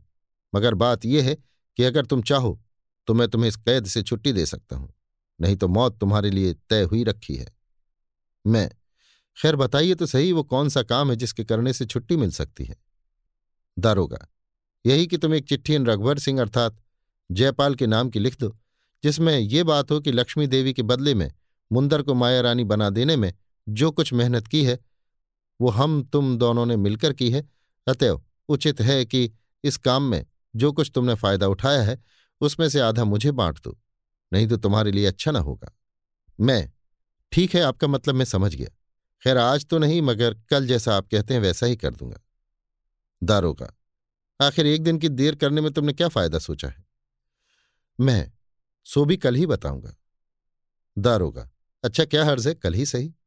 इतना कहकर दारोगा चला गया और मैं भूखा प्यासा उसी कोठरी में पड़ा हुआ तरह तरह की बातें सोचने लगा। क्योंकि उस दिन दारोगा ने मेरे खाने पीने के लिए कुछ भी प्रबंध न किया। मुझे निश्चय हो गया कि इस ढंग की चिट्ठी लिखाने के बाद दारोगा मुझे जान से मार डालेगा और मेरे मरने के बाद यही चिट्ठी मेरी बदनाबी का सबब बनेगी। मेरे दोस्त गोपाल सिंह मुझको बेईमान समझेंगे और तमाम दुनिया मुझे कमीना ख्याल करेगी। अतः मैंने दिल में ठान ली कि चाहे जान जाए या रहे, मगर इस तरह की चिट्ठी मैं कदापि न लिखूँगा। आखिर मरना तो ज़रूरी है, फिर कलंक का टीका जानबूझकर अपने माथे क्यों लगाऊँ? दूसरे दिन रघुवर सिंह को साथ लिए हुए दारोगा पुनः मेरे पास आया। भरत सिंह ने अपना हाल यहाँ ही तक बयान किया था कि राजा गोपाल सिंह ने बीच ही में टोका और पूछा, क्या रघुवर सिंह भी इसी जयपाल का नाम है? भरत सिंह, जी हाँ इसका नाम रघुवर सिंह था और कुछ दिन के लिए इसने अपना नाम भूतनाथ रख लिया था। ठीक है, इस बारे में मुझे धोखा हुआ। नहीं, बल्कि मेरे खजांची ही ने मुझे धोखा दिया। खैर, तब क्या हुआ? भरत सिंह हाँ तो दूसरे दिन जयपाल को साथ लिए हुए दारोगा पुनः मेरे पास आया और बोला, कहो, चिट्ठी लिख देने के लिए तैयार हो या नहीं? इसके जवाब में मैंने कहा कि, मर जाना मंजूर है, मगर झूठे कलंक का टीका अपने माथे पर लगाना मंजूर नहीं। दारोगा ने मुझे कई तरह से समझाया, बुझाया और धोखे में डालना चाहा, मगर मैंने उसकी एक न सुनी। आखिर दोनों ने मिलकर मुझे मारना शुरू किया। यहाँ तक मारा कि मैं बेहोश हो गया। जब होश में आया तो फिर उसी तरह अपने को कैद पाया। भूख और प्यास के मारे मेरा बुरा हाल हो गया था और मार के सबब से तमाम बदन चूर चूर हो रहा था। तीसरे दिन दोनों शैतान पुनः मेरे पास आए और जब उस दिन भी मैंने दारोगा की बात न मानी तो उसने घोड़ों के दाना खाने वाले तोबड़े में चूरा किया हुआ मिर्चा रखकर मेरे मुँह पर चढ़ा दिया। हाय हाय, उस तकलीफ़ को मैं कभी नहीं भूल सकता। यहाँ तक कहकर भरत सिंह चुप हो गए और दारोगा तथा जयपाल की तरफ़ देखने लगे। वे दोनों सिर नीचा किए हुए ज़मीन की तरफ़ देख रहे थे और डर के मारे दोनों का बदन काँप रहा था। भरत सिंह ने पुकार कर कहा, कहिए दारोगा साहब, जो कुछ मैं कह रहा हूँ वो सच है या झूठ? मगर दारोगा ने इसका कुछ भी जवाब न दिया। मगर उस समय दरबार में जितने आदमी बैठे थे, क्रोध के मारे सभी का बुरा हाल था और सब कोई दारोगा की तरफ़ जलती हुई निगाह से देख रहे थे। भरत सिंह ने फिर इस तरह कहना शुरू किया। दारोगा के संबंध में मेरा किस्सा वैसा दिलचस्प नहीं है जैसा दलीप शाह और अर्जुन सिंह का आप लोग सुनेंगे, क्योंकि उनके साथ बड़ी बड़ी विचित्र घटनाएँ हो चुकी हैं। बल्कि यूँ कहना चाहिए कि मेरा तमाम किस्सा उनकी एक दिन की घटना का मुकाबला भी नहीं कर सकता। परंतु साथ ही इसके, ये बात भी ज़रूर है कि मैंने ना तो कभी किसी के साथ किसी तरह की बुराई की और न किसी से विशेष मेलजोल या हँसी दिल लगी ही रखता था। फिर भी उन दिनों जमानिया की वो दशा थी कि सादे ढंग पर ज़िंदगी बिताने वाला मैं भी सुख की नींद न सो सका और राजा साहब की दोस्ती की बदौलत मुझे हर तरह का दुख भोगना पड़ा। इस हराम खुरदारोगा ने ऐसे ऐसे कुकर्म किए हैं कि जिनका पूरा पूरा बयान हो ही नहीं सकता। और न यही मेरी समझ में आता है कि दुनिया में कौन सी ऐसी सजा है जो इसके योग्य समझी जाए। अतः अब मैं संक्षेप में अपना हाल समाप्त करता हूँ। अपने मन के माफिक चिट्ठी लिखाने की नीयत से आठ दिन तक कम वक्त दारोगा ने मुझे बेहिसाब तकलीफें दी। मिर्च का तोबड़ा मेरे मुँह पर चढ़ाया, जहरीली राई का लेप मेरे बदन पर किया, कुएँ में लटकाया, गंदी कोठरी में बंद किया जो जो सूझा सब कुछ किया और इतने दिनों तक बराबर ही मुझे भूखा भी रखा। मगर ना मालूम क्या सबब था कि मेरी जान नहीं निकली। मैं बराबर ईश्वर से प्रार्थना करता था कि किसी तरह मुझे मौत दे, जिससे इस दुख से छुट्टी मिले। आखिरी दिन मैं इतना कमज़ोर हो गया था कि मुझमें बात करने की ताकत न थी। उस दिन आधी रात के समय मैं उसी कोठरी में पड़ा पड़ा मौत का इंतज़ार कर रहा था कि एकाएक कोठरी का दरवाज़ा खुला और एक नकाबपोश दाहिने हाथ में नंगी तलवार और बाएँ हाथ में एक छोटी सी गठरी लिए हुए कोठरी के अंदर आता हुआ दिखाई पड़ा। हाथ में वो जो तलवार लिए था, उसके अतिरिक्त उसकी कमर में एक तलवार और भी थी। कोठरी के अंदर आते ही उसने भीतर से दरवाज़ा बंद कर दिया और मेरे पास चला आया। हाथ की गठरी और तलवार ज़मीन पर रख मुझसे चिपट गया और रोने लगा। उसकी ऐसी मोहब्बत देख मैं चौंक पड़ा और मुझे तुरंत मालूम हो गया कि ये मेरा पुराना खैर ख्वाह हरदीन है। उसके चेहरे से नकाब हटाकर मैंने उसकी सूरत देखी और तब रोने में उसका साथ दिया। थोड़ी ही देर बाद हरदीन मुझसे अलग हुआ और बोला, मैं किसी न किसी तरह यहाँ तो पहुँच गया, मगर यहाँ से निकल भागना जरा कठिन है। तथापि आप घबराए नहीं, मैं एक दफ़ा तो दुश्मन को सताए बिना नहीं रहता। अब आप शीघ्र उठें और जो कुछ मैं खाने पीने के लिए लाया हूँ, उसे खाकर चैतन्य हो जाए। जो गठरी हर दिन लाया था, उसमें खाने पीने का सामान था। उसने मुझे भोजन कराया, पानी पिलाया और इसके बाद मेरे हाथ में एक तलवार देकर बोला, बस अब आप उठिए और मेरे पीछे पीछे चले आइए। इतना समय नहीं है कि मैं यहाँ आपसे विशेष बातें करूँ। इसके अतिरिक्त, जिस जगह पर आप कैद हैं, ये तिलिस्म का एक हिस्सा है। यहाँ से निकलने के लिए भी बहुत उद्योग करना होगा। भोजन करने से कुछ ताकत तो मुझमें हो ही गई थी, मगर कैद से छुटकारा मिलने की उम्मीद ने भी ताकत पैदा कर दी। मैं उठ खड़ा हुआ और हरदीन के पीछे पीछे रवाना हुआ। कोठरी का दरवाज़ा खोलने के बाद जब बाहर निकला, तब मुझे मालूम हुआ कि मैं खास बाग के तीसरे दर्जे में हूँ, जिसमें कई दफ़ा राजा गोपाल सिंह के साथ आ चुका था। मगर इस बात से मुझको बहुत ही ताज्जुब हुआ और मैं सोचने लगा कि देखो राजा साहब के खास बाग ही में ये दारोगा लोगों पर इतना जुल्म करता है और राजा साहब को खबर तक नहीं होती। क्या यहाँ कई ऐसे स्थान हैं जिनका हाल दारोगा जानता है और राजा साहब नहीं जानते? खैर, मैं कोठरी से बाहर निकलकर बरामदे में पहुँचा, जहाँ से बाएँ और दाहिने सिर्फ़ दो ही तरफ़ जाने का रास्ता था। दाहिने तरफ़ को इशारा करके हरदीन ने मुझसे कहा, इसी तरफ़ से मैं आया हूँ। दारोगा जयपाल तथा बहुत से आदमी इसी तरफ़ बैठे हैं, इसलिए इधर तो आप जा नहीं सकते। हाँ बाई तरफ़ चलिए। कहीं ना कहीं से तो रास्ता मिल ही जाएगा। रात चांदनी थी और ऊपर से खुला रहने के सबब उधर की हर एक चीज़ साफ़ साफ़ दिखाई देती थी। हम दोनों आदमी बाई तरफ़ रवाना हुए। लगभग पच्चीस कदम जाने के बाद नीचे उतरने के लिए दस बारह सीढ़ियाँ मिली, जिन्हें तय करने के बाद हम दालान में पहुँचे, जो बहुत लंबा चौड़ा तो न था, मगर निहायत खूबसूरत और स्याह पत्थर का बना हुआ था। उस दालान में पहुँचे ही थे कि पीछे से दारोगा और जयपाल तेज़ी के साथ आते हुए दिखाई पड़े। मगर हरदीन ने इनकी कुछ भी परवाह न की और कहा, इन दोनों के लिए तो मैं अकेला ही काफ़ी हूँ। हरदीन मुझे अपने पीछे करने की बाद अकड़कर खड़ा हो गया। उसने दारोगा को सैकड़ों गालियाँ दी और मुकाबला करने के लिए ललकारा। मगर उन दोनों की हिम्मत न पड़ी कि आगे बढ़ें और हरदीन का मुकाबला करें। कुछ देर तक खड़े खड़े देखने और सोचने के बाद दारोगा ने अपनी जेब से एक छोटा सा गोला निकाला और हम दोनों की तरफ़ फेंका। हरदीन समझ गया कि ज़मीन पर गिरने के साथ ही इसमें से बेहोशी का धुआँ निकलेगा। उसने अपने हाथ से मुझे इशारा किया। गोला ज़मीन पर गिरकर फटा और उसमें से बहुत सा धुआँ निकला, मगर हम दोनों वहाँ से हट गए थे, इसलिए उसका कुछ असर न हुआ। उसी समय दारोगा ने हम लोगों की तरफ़ फेंकने के लिए दूसरा गोला निकाला। इस दालान के बीचों बीच में एक छोटा सा चबूतरा लाल पत्थर का बना हुआ था, मगर हम दोनों ये नहीं जानते थे कि इसमें क्या गुण है। दारोगा को दूसरा गोला निकालते देख हम दोनों उस चबूतरे पर चढ़ गए, मगर उससे उतरकर भाग न सके। क्योंकि चढ़ने के साथ ही चबूतरा हिला तथा हम दोनों को लिए हुए ज़मीन के अंदर धंस गया और साथ ही ना मालूम किस चीज़ के असर से हम दोनों बेहोश हो गए। जब होश में आए तो चारों तरफ़ अंधकार ही अंधकार दिखाई दिया। नहीं कह सकते कि हम दोनों कितनी देर तक बेहोश रहे। कुछ देर तक चुपचाप बैठे रहने के बाद सामने की तरफ़ कुछ उजाला मालूम हुआ और वो उजाला धीरे धीरे बढ़ने लगा, जिससे हमने समझा कि सामने कोई दरवाज़ा है और उसमें से सुबह की सफेदी दिखाई दे रही है। हम दोनों उठकर खड़े हुए और उसी उजाले की तरफ़ बढ़े। वास्तव में वैसा ही था, जैसा हम लोगों ने सोचा था। कई कदम चलने के बाद एक दरवाज़ा मिला, जिसे लांग कर हम दोनों उसी बुर्ज वाले बाग में जा पहुँचे, जहाँ दोनों कुमारों से मुलाकात हुई थी। इसके बाद बाहर का हाल बहुत दिनों तक कुछ भी मालूम न हुआ, कि क्या हो रहा है और क्या हुआ। बहुत दिनों तक वहाँ से बाहर निकलने के लिए उद्योग करते रहे। परंतु सब कुछ व्यर्थ हुआ और वहाँ से छुट्टी तभी मिली जब दोनों कुमारों के दर्शन हुए। देखिए, चंद्रकांता संतति, बीसवां भाग, चौथा बयान। कुछ दिनों बाद दलीप शाह से भी उसी बाग में मुलाकात हुई, जिसका हाल उनका किस्सा सुनने से आप लोगों को मालूम होगा।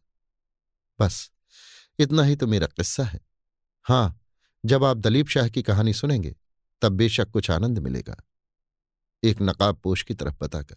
मेरा पुराना खैर ख्वाह हर दिन यही है, जो इतने दिनों तक मेरे दुख सुख का साथी बना रहा और अंत में मेरे साथ ही कैद से छूटा। भरत सिंह की कथा समाप्त होने के बाद दरबार बर्खास्त किया गया और महाराज ने हुक्म दिया कि कल के दरबार में दलीप शाह अपना किस्सा बयान करेंगे। अभी आप सुन रहे थे देवकी नंदन खत्री के लिखे उपन्यास, चंद्रकांता संतति के तेईसवें भाग के दसवें बयान को। मेरी यानी समीर गोस्वामी की आवाज़ में। लीजिए सुनिए देवकी नंदन खत्री के लिखे उपन्यास, चंद्रकांता संतति के, तेईसवें भाग के, ग्यारहवें बयान को, मेरी यानी समीर गोस्वामी की आवाज़ में। दूसरे दिन पुनः उसी ढंग का दरबार लगा और सब लोग अपने अपने ठिकाने पर बैठ गए। इशारा पाकर दलीप शाह उठ खड़ा हुआ और उसने अपने चेहरे पर से नकाब हटाकर दारोगा जयपाल बेगम और नागर वगैरह की तरफ़ देखकर कहा आप लोगों की खुशकिस्मती का जमाना तो बीत गया। अब वो जमाना आ गया है कि आप लोग अपने किए का फल भोगें और देखें कि आपने जिन लोगों को जहन्नुम में पहुँचाने का बीड़ा उठाया था, आज ईश्वर की कृपा से वे ही लोग आपको हँसते खेलते दिखाई देते हैं। खैर, मुझे इन बातों से कोई मतलब नहीं। इसका निपटारा तो महाराज की आज्ञा से होगा। मुझे अपना किस्सा बयान करने का हुक्म हुआ है, सो बयान करता हूँ और लोगों की तरफ़ देखकर। मेरे किस्से से भूतनाथ का भी बहुत ही बड़ा संबंध है। मगर इस ख्याल से कि महाराज ने भूतनाथ का कसूर माफ़ करके उसे अपना अय्यार बना लिया है, मैं अपने किस्से में उन बातों का ज़िक्र छोड़ता जाऊँगा, जिनसे भूतनाथ की बदनामी होती है। इसके अतिरिक्त भूतनाथ प्रतिज्ञा अनुसार महाराज के आगे पेश करने के लिए स्वयं अपनी जीवनी लिख रहा है, जिससे महाराज को पूरा पूरा हाल मालूम हो जाएगा। अतः अब मुझे कुछ कहने की ज़रूरत नहीं है। मैं मिर्जापुर के रहने वाले दीनदयाल सिंह अय्यार का लड़का हूँ। मेरे पिता महाराज धौलपुर के यहाँ रहते थे और वहाँ उनकी बहुत इज़्ज़त और कदर थी। उन्होंने मुझे अय्यारी सिखाने में किसी तरह की त्रुटि नहीं की। जहाँ तक हो सका दिल लगाकर मुझे अय्यारी सिखाई और मैं भी इस फन में खूब होशियार हो गया। परंतु पिता के मरने के बाद मैंने किसी रियासत में नौकरी नहीं की। मुझे अपने पिता की जगह मिलती थी और महाराज मुझे बहुत चाहते थे। मगर मैंने पिता के मरने के साथ ही रियासत छोड़ दी और अपने जन्म स्थान मिर्जापुर में चला आया, क्योंकि मेरे पिता मेरे लिए बहुत दौलत छोड़ गए थे और मुझे खाने पीने की कुछ परवाह न थी। पिता के देहांत के साल भर पहले ही मेरी माँ मर चुकी थी। अतएव केवल मैं और मेरी स्त्री दो आदमी अपने घर के मालिक थे।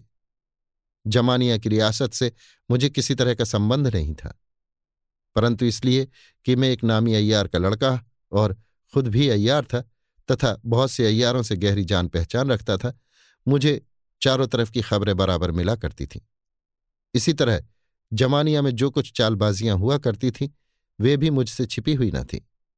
भूतनाथ की और मेरी स्त्री आपस में मौसेरी बहनें होती हैं और भूतनाथ का जमानिया से बहुत घना संबंध हो गया था, इसलिए जमानिया का हाल जानने के लिए मैं उद्योग भी किया करता था, मगर उसमें किसी तरह का दखल नहीं देता था। दारोगा की तरफ़ इशारा करके। इस हरामखोर दारोगा ने रियासत पर अपना दबाव डालने की नीयत से विचित्र ढोंग रच लिया था। शादी नहीं की थी और बाबाजी तथा ब्रह्मचारी के नाम से अपने को प्रसिद्ध कर रखा था, बल्कि मौके मौके पर लोगों को कहा करता था कि मैं तो साधु आदमी हूँ, मुझे रुपए पैसे की ज़रूरत ही क्या है? मैं तो रियासत की भलाई और परोपकार में अपना समय बिताना चाहता हूँ इत्यादि। परंतु वास्तव में ये परले सिरे का याश, बदमाश और लालची था, जिसके विषय में कुछ विशेष कहना मैं पसंद नहीं करता।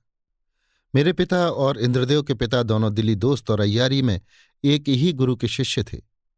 अतएव मुझमें और इंद्रदेव में भी उसी प्रकार की दोस्ती और मोहब्बत थी। इसलिए मैं प्रायः इंद्रदेव से मिलने के लिए उनके घर जाया करता और कभी कभी वे भी मेरे घर आया करते थे। ज़रूरत पड़ने पर इंद्रदेव की इच्छानुसार मैं उनका कुछ काम कर दिया करता और उन्हीं के यहाँ कभी कभी इस कमबख्त दारोगा से भी मुलाकात हो जाया करती थी। बल्कि कहना चाहिए कि इंद्रदेव ही के सबब से दारोगा जयपाल, राजा गोपाल सिंह और भरत सिंह तथा जमानिया के और भी कई नामी आदमियों से मेरी मुलाकात और साहब सलामत हो गई थी। जब भूतनाथ के हाथ से बेचारा दयाराम मारा गया, तब से मुझमें और भूतनाथ में एक प्रकार की खिंचाखिंची हो गई थी और वो खिंचाखिंची दिनों दिन बढ़ती ही गई। यहाँ तक कि कुछ दिनों बाद हम दोनों की साहब सलामत भी छूट गई। एक दिन मैं इंद्रदेव के यहाँ बैठा हुआ भूतनाथ के विषय में बातचीत कर रहा था, क्योंकि उन दिनों ये खबर बड़ी तेज़ी के साथ मशहूर हो रही थी कि गदाधर सिंह यानी भूतनाथ मर गया। परंतु उस समय इंद्रदेव इस बात पर ज़ोर दे रहे थे कि भूतनाथ मरा नहीं, कहीं छिपकर बैठ गया है, कभी न कभी एकाएक प्रकट हो जाएगा। इसी समय दारोगा के आने की इत्तला मिली। जो बड़ी शान शौकत के साथ इंद्रदेव से मिलने के लिए आया था।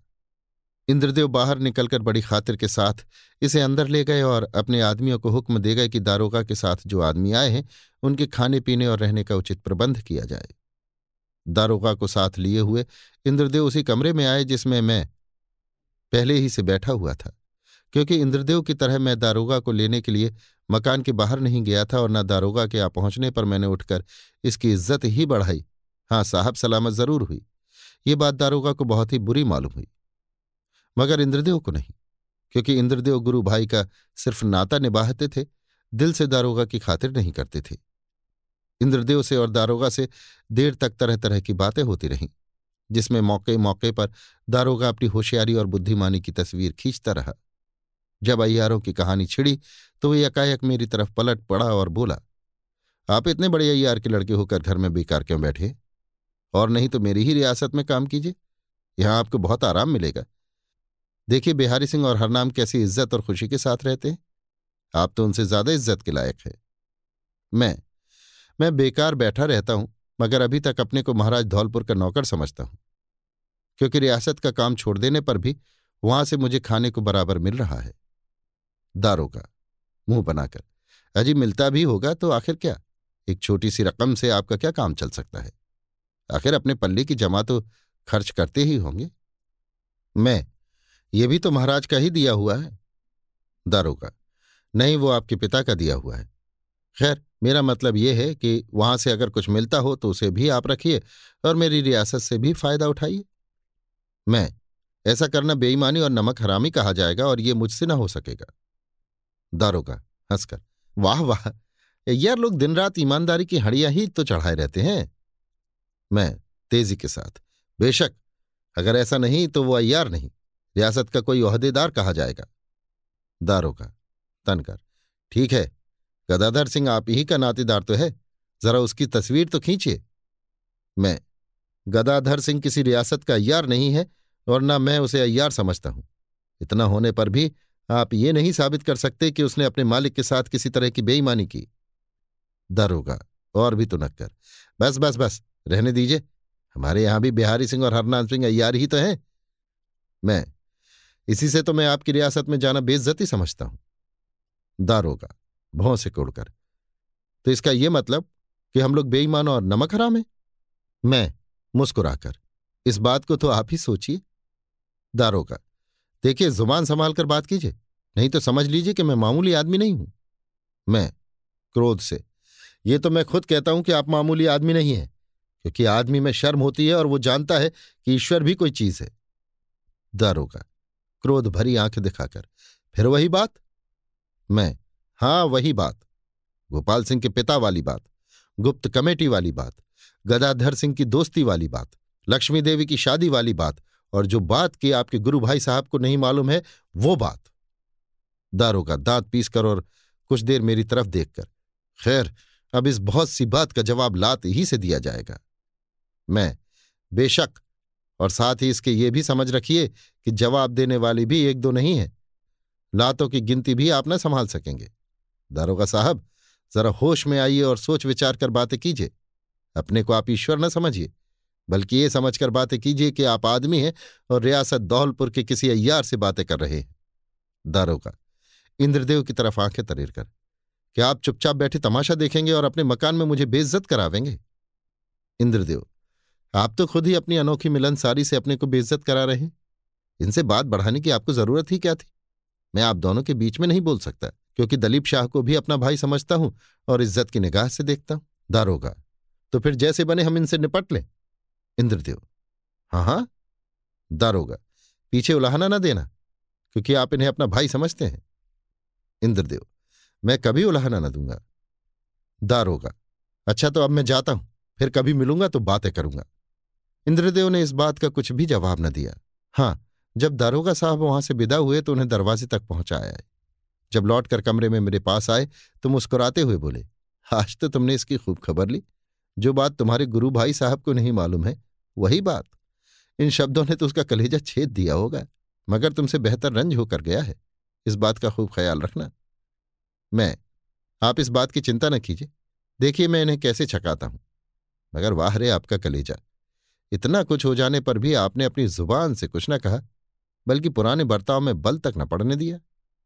इंद्रदेव, मैंने तो अपना मामला ईश्वर के हवाले कर दिया है। मैं, खैर, ईश्वर अवश्य इंसाफ करेगा। अच्छा तो आप मुझे भी विदा कीजिए, क्योंकि अब इसके मुकाबले का बंदोबस्त शीघ्र करना पड़ेगा। इंद्रदेव ये तो मैं फिर कहूँगा कि आप बेफिक्र न रहिए। थोड़ी देर तक और बातचीत करने के बाद मैं इंद्रदेव से विदा होकर अपने घर आया और उसी समय से दारोगा के मुकाबले का ध्यान मेरे दिमाग में चक्कर लगाने लगा। घर पहुंचकर मैंने सब हाल अपनी स्त्री से बयान किया और ताकीद की कि हरदम होशियार रहा करना। उन दिनों मेरे यहाँ कई शागिर्द भी रहा करते थे, जिन्हें मैं अयारी सिखाता था। उनसे भी ये सब हाल कहा और होशियार रहने की ताकीद की। उन शागिर्दों में गिरजा कुमार नाम का एक लड़का बड़ा ही तेज और चंचल था। लोगों को धोखे में डाल देना तो उसके लिए मामूली बात थी। बातचीत के समय वो अपना चेहरा ऐसा बना लेता था कि अच्छे अच्छे उसकी बातों में फंसकर बेवकूफ़ बन जाते थे। ये गुण उसे ईश्वर का दिया हुआ था, जो बहुत कम अयारों में पाया जाता है। अतः गिरजा कुमार ने मुझसे कहा कि, गुरुजी, यदि दारोगा वाला मामला आप मेरे सुपुर्द कर दीजिए तो मैं बहुत ही प्रसन्न होऊँगा और उसे ऐसा छकाऊँगा कि वो भी याद करे। जमानिया में मुझे कोई पहचानता भी नहीं है, अतः मैं अपना काम बड़े मज़े से निकाल लूँगा। मैंने उसे समझाया और कहा कि कुछ दिन सब्र करो, जल्दी क्यों करते हो? फिर जैसा मौका होगा किया जाएगा। मगर उसने एक न मानी, हाथ जोड़कर और खुशामद करके, गिड़गड़ा करके, जिस तरह हो सका उसने आज्ञा ले ही ली और उसी दिन सब सामान दुरुस्त करके मेरे यहाँ से चला गया। अब मैं थोड़ा सा हाल गिरजा कुमार का बयान करूँगा, किसने दारोगा के साथ क्या किया? आप लोगों को ये बात सुनकर ताज्जुब होगा कि मनोरमा असल में दारोगा साहब की रंडी है। इन्हीं की बदौलत माया रानी के दरबार में उसकी इज़्ज़त बढ़ी और इन्हीं की बदौलत उसने माया रानी को अपने फंदे में फंसाकर बेहिसाब दौलत पैदा की। पहले पहल गिरजा कुमार ने मनोरमा के मकान पर ही दारोगा से मुलाकात की थी। दारोगा साहब मनोरमा से प्रेम रखते थे सही, मगर इसमें कोई शक नहीं कि इस प्रेम और अयाशी को उन्होंने बहुत अच्छे ढंग से छिपाया और बहुत आदमियों को मालूम न होने दिया तथा लोगों की निगाहों में साधु और ब्रह्मचारी ही बने रहे। स्वयं तो जमानिया में रहते थे, मगर मनोरमा के लिए इन्होंने काशी में एक मकान भी बनवा दिया था। दसवें, बारहवें दिन अथवा जब कभी समय मिलता, तेज घोड़े पर या रथ पर सवार होकर काशी चले जाते और दस बारह घंटे मनोरमा के मेहमान रहकर लौट जाते। एक दिन दारोगा साहब आधी रात के समय मनोरमा के खास कमरे में बैठे हुए उसके साथ शराब पी रहे थे और साथ ही साथ हँसी दिल लगी का आनंद भी लूट रहे थे। उस समय इन दोनों में इस तरह की बातें हो रही थीं। दारोगा जो कुछ मेरे पास है, सब तुम्हारा है। रुपए पैसे के बारे में तुम्हें कभी तकलीफ़ ना होने दूँगा। तुम बेशक अमीराना ठाठ के साथ रहो और खुशी से ज़िंदगी बिताओ। गोपाल सिंह अगर तिलिस्म का राजा है तो क्या हुआ? मैं भी तिलिस्म का दारोगा हूँ। उसमें दो चार स्थान ऐसे हैं कि जिनकी खबर राजा साहब को भी नहीं। मगर मैं वहाँ बखूबी जा सकता हूँ और वहाँ की दौलत को अपनी मिल्कियत समझता हूँ। इसके अतिरिक्त, माया रानी से भी मैंने तुम्हारी मुलाकात करा दी है और वो भी हर तरह से तुम्हारी खातिर करती ही है। फिर तुम्हें परवाह किस बात की है? मनोरमा, बेशक मुझे किसी बात की परवाह नहीं है और आपकी बदौलत से मैं बहुत खुश रहती हूँ। मगर मैं ये चाहती हूँ कि माया रानी के पास खुल्लम खुल्ला मेरी आमद रफ्त हो जाए। अभी गोपाल सिंह के डर से बहुत लुक छिपकर और नखरे तिल्ले के साथ जाना पड़ता है। दारोगा, फिर ये तो जरा मुश्किल बात है। मनोरमा, मुश्किल क्या है? लक्ष्मी देवी की जगह दूसरी औरत को राजरानी बना देना क्या साधारण काम था? सो तो आपने सहज ही में कर दिखाया। और इस एक सहज काम के लिए कहते हैं कि मुश्किल है। दारोगा, मुस्कुराकर, सो तो ठीक है। गोपाल सिंह को मैं सहज में बेकुंठ पहुँचा सकता हूँ। मगर ये काम मेरे करने पर भी ना हो सकेगा। उसके ऊपर मेरा हाथ सहज ही ना उठेगा। मनोरमा तिनक्कर अब इतनी रहमदिली से तो काम नहीं चलेगा। उनके मौजूद रहने से बहुत बड़ा हर्ज हो रहा है। अगर वो न रहे तो बेशक आप खुद ही जमानिया और तिलिस्म का राज्य कर सकते हैं। माया रानी तो अपने को आपका ताबेदार समझती है। दारोगा, बेशक ऐसा ही है मगर, मनोरमा, और इसमें आपको कुछ करना भी ना पड़ेगा। सब काम माया रानी ठीक कर लेंगी। दारोगा चौंक कर। क्या माया रानी का भी ऐसा इरादा है? मनोरमा, जी हाँ वो इस काम के लिए तैयार हैं, मगर आपसे डरती हैं। आप आज्ञा दें तो सब कुछ ठीक हो जाए। दारोगा तो तुम उसी की तरफ़ से इस बात की कोशिश कर रही हो? मनोरमा, बेशक, साथ ही इसमें आपका और अपना भी फ़ायदा समझती हूँ। तब ऐसा कहती हूँ। दारोगा के गले में हाथ डालकर, बस आप आज्ञा दे दीजिए। दारोगा, मुस्कुराकर, खैर, तुम्हारी खातिर मुझे मंजूर है, मगर एक काम करना कि माया रानी से और मुझसे इस बारे में बातचीत न करना। जिसमें मौका पड़े तो मैं ये कहने के लायक रह जाऊँ कि मुझे इसकी कुछ भी खबर नहीं। तुम माया रानी की दिल जमाई करा दो कि दारोगा साहब इस बारे में कुछ भी न बोलेंगे। तुम जो कुछ चाहो, कर गुजरो, मगर साथ ही इसकी इस बात का ख्याल रखो कि सर्वसाधारण को किसी तरह का शक न होने पाए। और लोग ये समझें कि गोपाल सिंह अपनी मौत ही मरा है। मैं भी जहाँ तक हो सकेगा, छिपाने की कोशिश करूँगा। मनोरमा, खुश होकर, बस, अब मुझे पूरा विश्वास हो गया कि तुम मुझसे सच्चा प्रेम रखते हो। इसके बाद दोनों में बहुत ही धीरे धीरे कुछ बातें होने लगीं, जिन्हें गिरजा कुमार सुन न सका। गिरजा कुमार चोरों की तरह उस मकान में घुस गया था और छिपकर ये बातें सुन रहा था। जब मनोरमा ने कमरे का दरवाज़ा बंद कर लिया तब वो कमंद लगाकर मकान के पीछे की तरफ़ उतर गया और धीरे धीरे मनोरमा के अस्तबल में जा पहुँचा। अब की दफे दारोगा यहाँ रथ पर सवार होकर आया था। वो रथ अस्तबल में था। घोड़े बंधे हुए थे और सारथी रथ के अंदर सो रहा था। इससे कुछ दूर पर मनोरमा के और सब साइज़ तथा घसियारे वगैरह पड़े खर्राटे ले रहे थे। बहुत होशियारी से गिरजा कुमार ने दारोगा के सारथी को बेहोशी की दवा सुंघाकर बेहोश किया और उठाकर बाग के कोने में घनी झाड़ी के अंदर छिपाकर रखाया उसके कपड़े पहन लिए और चुपचाप रथ के अंदर घुसकर सो रहा। जब रात घंटा भर के लगभग बाकी रह गई, तब दारोगा साहब जमानिया जाने के लिए विदा हुए और एक लौंडी ने अस्तबल में आकर रथ जोतने की आज्ञा सुनाई। नए सारथी अर्थात गिरजा कुमार ने रथ जोत कर तैयार किया और फाटक पर लाकर दारोगा साहब का इंतज़ार करने लगा। शराब के नशे में चूर झूमते हुए एक लौंडी का हाथ थामे हुए दारोगा साहब भी आ पहुँचे। उनके रथ पर सवार होने के साथ ही रथ तेज़ी के साथ रवाना हुआ। सुबह की ठंडी हवा ने दारोगा साहब के दिमाग में खुनकी पैदा कर दी और वे रथ के अंदर लेटकर बेखबर सो गए। गिरजा कुमार ने जिधर चाहा घोड़ों का मुँह फेर दिया और दारोगा साहब को लेकर रवाना हो गया। इस तौर पर उसे सूरत बदलने की भी ज़रूरत न पड़ी। नहीं कह सकते कि मनोरमा के बाग में दारोगा का असली सारथी जब होश में आया होगा तो वहाँ कैसी खलबली मची होगी। मगर गिरजा कुमार को इस बात की कुछ भी परवाह न थी। उसने रथ को रोहतासगढ़ की सड़क पर रवाना किया और चलते चलते अपने बटुए में से मसाला निकालकर अपनी सूरत साधारण ढंग पर बदल ली, जिसमें होश आने पर दारोगा उसकी सूरत से जानकार न हो सके। इसके बाद उसने तेज दवा सुंघाकर दारोगा को और भी बेहोश कर दिया। जब रथ एक घने जंगल में पहुँचा और सुबह की सफेदी भी निकल आई, तब गिरजा कुमार रथ को सड़क पर से हटाकर जंगल में ले आया, जहाँ सड़क पर चलने वाले मुसाफिरों की निगाह न पड़ी। घोड़ों को खोल लंबी बागडोर के सहारे एक पेड़ के साथ बाँध दिया और दारोगा को पीठ पर लाद, वहाँ से थोड़ी दूर पर एक घनी झाड़ी के अंदर ले गया, जिसके पास ही एक पानी का झरना भी बह रहा था।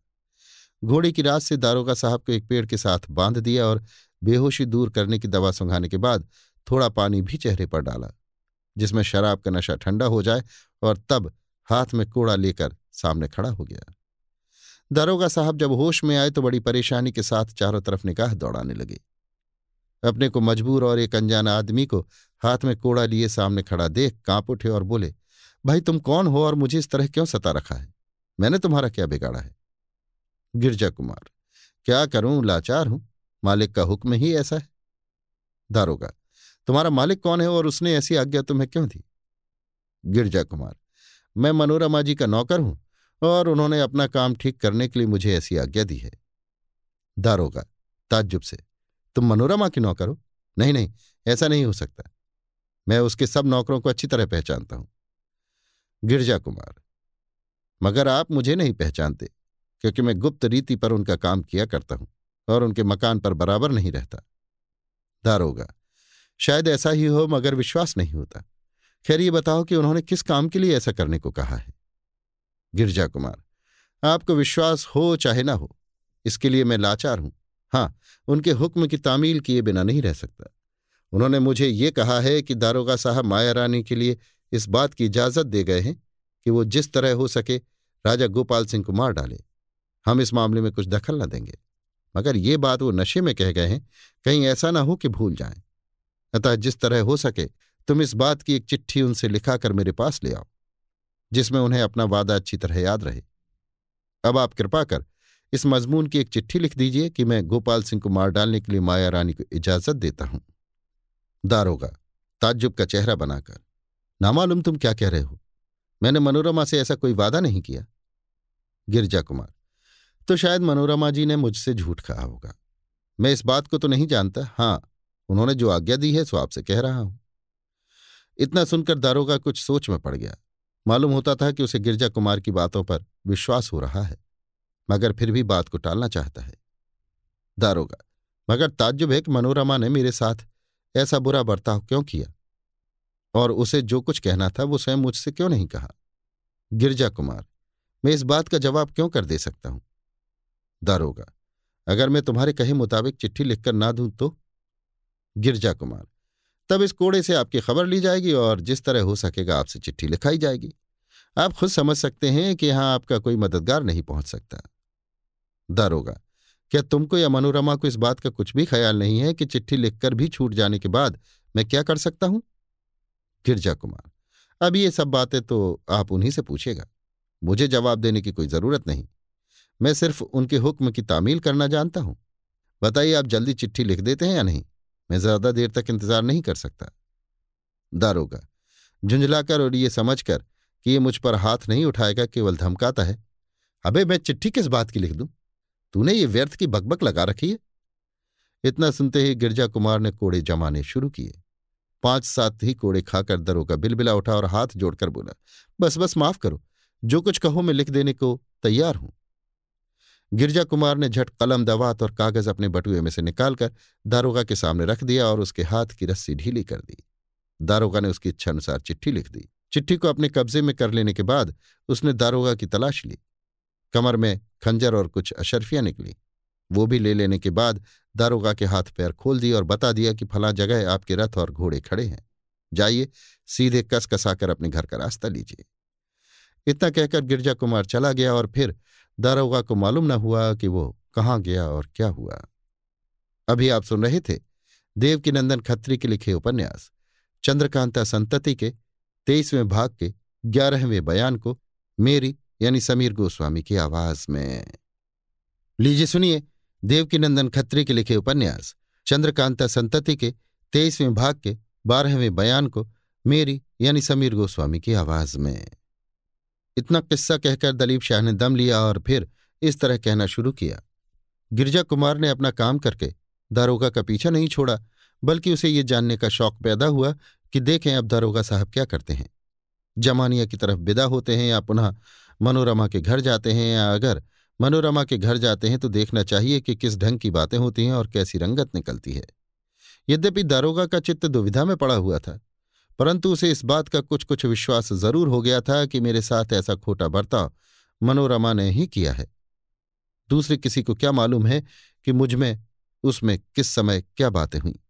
मगर साथ ही इसके, वो इस बात को भी ज़रूर सोचता था कि मनोरमा ने ऐसा क्यों किया? मैं तो कभी उसकी बात से किसी तरह इनकार नहीं करता था। जो कुछ भी उसने कहा, उस बात की इजाज़त तुरंत दे दी। अगर वो चिट्ठी लिख देने के लिए कहती तो चिट्ठी भी लिख देता। फिर उसने ऐसा क्यों किया? खैर, जो कुछ भी हो, दारोगा साहब अपने हाथ से रथ जोत कर सवार हुए और मनोरमा के पास न जाकर सीधे जमानिया की तरफ़ रवाना हो गए। ये देखकर गिरजा कुमार ने उस समय उनका पीछा छोड़ दिया और मेरे पास चला आया। जो कुछ मामला हुआ था, खुलासा बयान करने के बाद दारोगा साहब की लिखी हुई चिट्ठी दी और फिर मुझसे विदा होकर जमानिया की तरफ़ चला गया। मुझे ये जानकर हौलसी पैदा हो गई कि बेचारी गोपाल सिंह की जान मुफ़्त में ही जाना चाहती है। मैं सोचने लगा कि अब क्या करना चाहिए। जिसमें गोपाल सिंह की जान बचे। एक दिन और रात तो इसी सोच में पड़ा रह गया और अंत में ये निश्चय किया कि इंद्रदेव से मिलकर ये सब हाल कहना चाहिए। दूसरा दिन मुझे घर का इंतज़ाम करने में लग गया, क्योंकि दारोगा साहब की दुश्मनी के ख्याल से मुझे घर की हिफाजत का पूरा पूरा इंतज़ाम करके ही तब बाहर जाना ज़रूरी था। अतः मैंने अपनी स्त्री और बच्चे को गुप्त रीत से अपनी ससुराल अर्थात स्त्री के माँ बाप के घर पहुँचा दिया और उन लोगों को जो कुछ समझाना था सो भी समझा दिया। इसके बाद घर का इंतज़ाम करके इंद्रदेव की तरफ़ रवाना हुआ। जब इंद्रदेव के मकान पर पहुँचा तो देखा कि वे सफ़र की तैयारी कर रहे हैं। पूछने पर जवाब मिला कि गोपाल सिंह बीमार हो गए हैं, उन्हें देखने के लिए ही जाते हैं। सुनने के साथ ही मेरा दिल धड़क उठा और मेरे मुँह से ये शब्द निकल पड़े। हाय, अफसोस, कमबख्त दुश्मन लोग अपना काम कर गए। मेरी बात सुनकर इंद्रदेव चौंक पड़े और उन्होंने पूछा, आपने ये क्या कहा? दो चार खिदमतगार वहाँ मौजूद थे। उन्हें विदा करके मैंने गिरजा कुमार का सब हाल इंद्रदेव से बयान किया और दारोगा साहब की लिखी हुई वो चिट्ठी उनके हाथ पर रख दी। उसे देखकर और सब हाल सुनकर इंद्रदेव बेचैन हो गए। आधे घंटे तक तो ऐसा मालूम होता था कि उन्हें तन बदन की सुध नहीं है। इसके बाद उन्होंने अपने को संभाला और मुझसे कहा, बेशक, दुश्मन लोग अपना काम कर गए, मगर तुमने भी बहुत बड़ी भूल की कि दो दिन की देर कर दी और आज मेरे पास खबर करने के लिए आए। अभी दो ही घड़ी बीती है कि मुझे उनके बीमार होने की खबर मिली। ईश्वर ही कुशल करे। इसके जवाब में चुप रह जाने के सिवाय मैं कुछ भी न बोल सका और अपनी भूल स्वीकार कर ली। कुछ और बातचीत होने के बाद इंद्रदेव ने मुझसे कहा, खैर, जो कुछ होना था सो हो गया। अब तुम भी मेरे साथ जमानिया चलो। वहाँ पहुँचने तक अगर ईश्वर ने कुशल रखी तो जिस तरह बन पड़ेगा उनकी जान बचाएँगे। अतः हम दोनों आदमी तेज घोड़ों पर सवार होकर जमानिया की तरफ़ रवाना हो गए और साथियों को पीछे से आने की ताकीद कर गए। जब हम लोग जमानिया के करीब पहुँचे और जमानिया सिर्फ़ दो कोस की दूरी पर रह गया तो सामने से कई देहाती आदमी रोते और चिल्लाते हुए आते दिखाई पड़े। हम लोगों ने घबरा कर रोने का सबब पूछा तो उन्होंने हिचकिया लेकर कहा कि हमारे राजा गोपाल सिंह हम लोगों को छोड़कर बैकुंठ चले गए। सुनने के बाद हम लोगों का कलेजा धक हो गया। आगे बढ़ने की हिम्मत न पड़ी और सड़क के किनारे एक घने पेड़ के नीचे जाकर घोड़ों पर से उतर पड़े। दोनों घोड़ों को पेड़ के साथ बाँध दिया और जीन पोष बिछाकर बैठ गए। आँखों से आँसू की धारा बहने लगी। घंटे भर तक हम दोनों में किसी तरह की बातचीत न हुई, क्योंकि चित्त बड़ा ही दुखी हो गया था। उस समय दिन अनुमान तीन घंटे के करीब बाकी था। हम दोनों आदमी पेड़ के नीचे बैठे आँसू बहा रहे थे कि अकायक जमानिया से लौटता हुआ गिरजा कुमार भी उसी जगह आ पहुँचा। उस समय उसकी सूरत बदली हुई थी, इसलिए हम लोगों ने तो नहीं पहचाना, परंतु वो हम लोगों को देखकर स्वयं पास चला आया और अपना गुप्त परिचय देकर बोला, मैं गिरजा कुमार हूँ। इंद्रदेव, आँसू पहुंचकर। अच्छे मौके पर तुम वहाँ पहुँचे। ये बताओ कि क्या वास्तव में राजा गोपाल सिंह मर गए? गिरजा कुमार, जी हाँ, उनकी चिता मेरे सामने लगाई गई और देखते ही देखते उनकी लाश पंचतत्व में मिल गई। परंतु अभी तक मेरे दिल को विश्वास नहीं होता कि राजा साहब मर गए। इंद्रदेव चौंक कर, सो क्यों? ये कैसी बात? गिरजा कुमार, जी हाँ, हर तरह का रंग ढंग देखकर मेरा दिल ये कबूल नहीं करता कि वे मर गए। मैं, क्या तुम्हारी तरह वहाँ और भी किसी को इस बात का शक है? गिरजा कुमार, नहीं, ऐसा तो नहीं मालूम होता, बल्कि मैं तो समझता हूँ कि खास दारोगा साहब को भी उनके मरने का विश्वास है। मगर क्या किया जाए, मुझे विश्वास नहीं होता और दिल बार बार यही कहता है कि राजा साहब मरे नहीं। इंद्रदेव आखिर तुम क्या सोचते हो और इस बात का तुम्हारे पास क्या सबूत है? तुमने कौन सी ऐसी बात देखी जिससे तुम्हारे दिल को अभी तक उनके मरने का विश्वास नहीं होता? गिरजा कुमार, और बातों के अतिरिक्त दो बातें तो बहुत ही ज़्यादा शक पैदा करती हैं। एक तो ये है कि कल दो घंटे रात रहते मैंने हरनाम सिंह और बिहारी सिंह को एक कंगले की लाश उठाते हुए चोर दरवाजे की राह से महल के अंदर जाते हुए देखा। फिर बहुत टोहो लेने पर भी लाश का कुछ पता न लगा और न वो लाश लौटाकर महल के बाहर ही निकाली गई। तो क्या वो महल ही में हजम हो गई? उसके बाद केवल राजा साहब की लाश बाहर निकली। इंद्रदेव, ज़रूर ये शक करने की जगह है। गिरजा कुमार, इसके अतिरिक्त राजा गोपाल सिंह की लाश को बाहर निकालने और जलाने में हद दर्जे की फुर्ती और जल्दबाजी की गई। यहाँ तक कि रियासत के उमरा लोगों के भी इकट्ठा होने का इंतज़ार नहीं किया गया। एक साधारण आदमी के लिए भी इतनी जल्दी नहीं की जाती। वे तो राजा ही ठहरे। हाँ एक बात और भी सोचने लायक है। चिता पर नियम के विरुद्ध लाश का मुँह खोले बिना ही क्रिया कर दी गई। और इस बारे में बिहारी सिंह और हरनाम सिंह तथा लौंडियों ने यह बहाना किया कि राजा साहब की सूरत देख माया रानी बहुत बेहाल हो जाएँगी। इसलिए मुर्दे का मुँह खोलने की कोई ज़रूरत नहीं। और लोगों ने इन बातों पर ख्याल किया हो चाहे ना किया हो।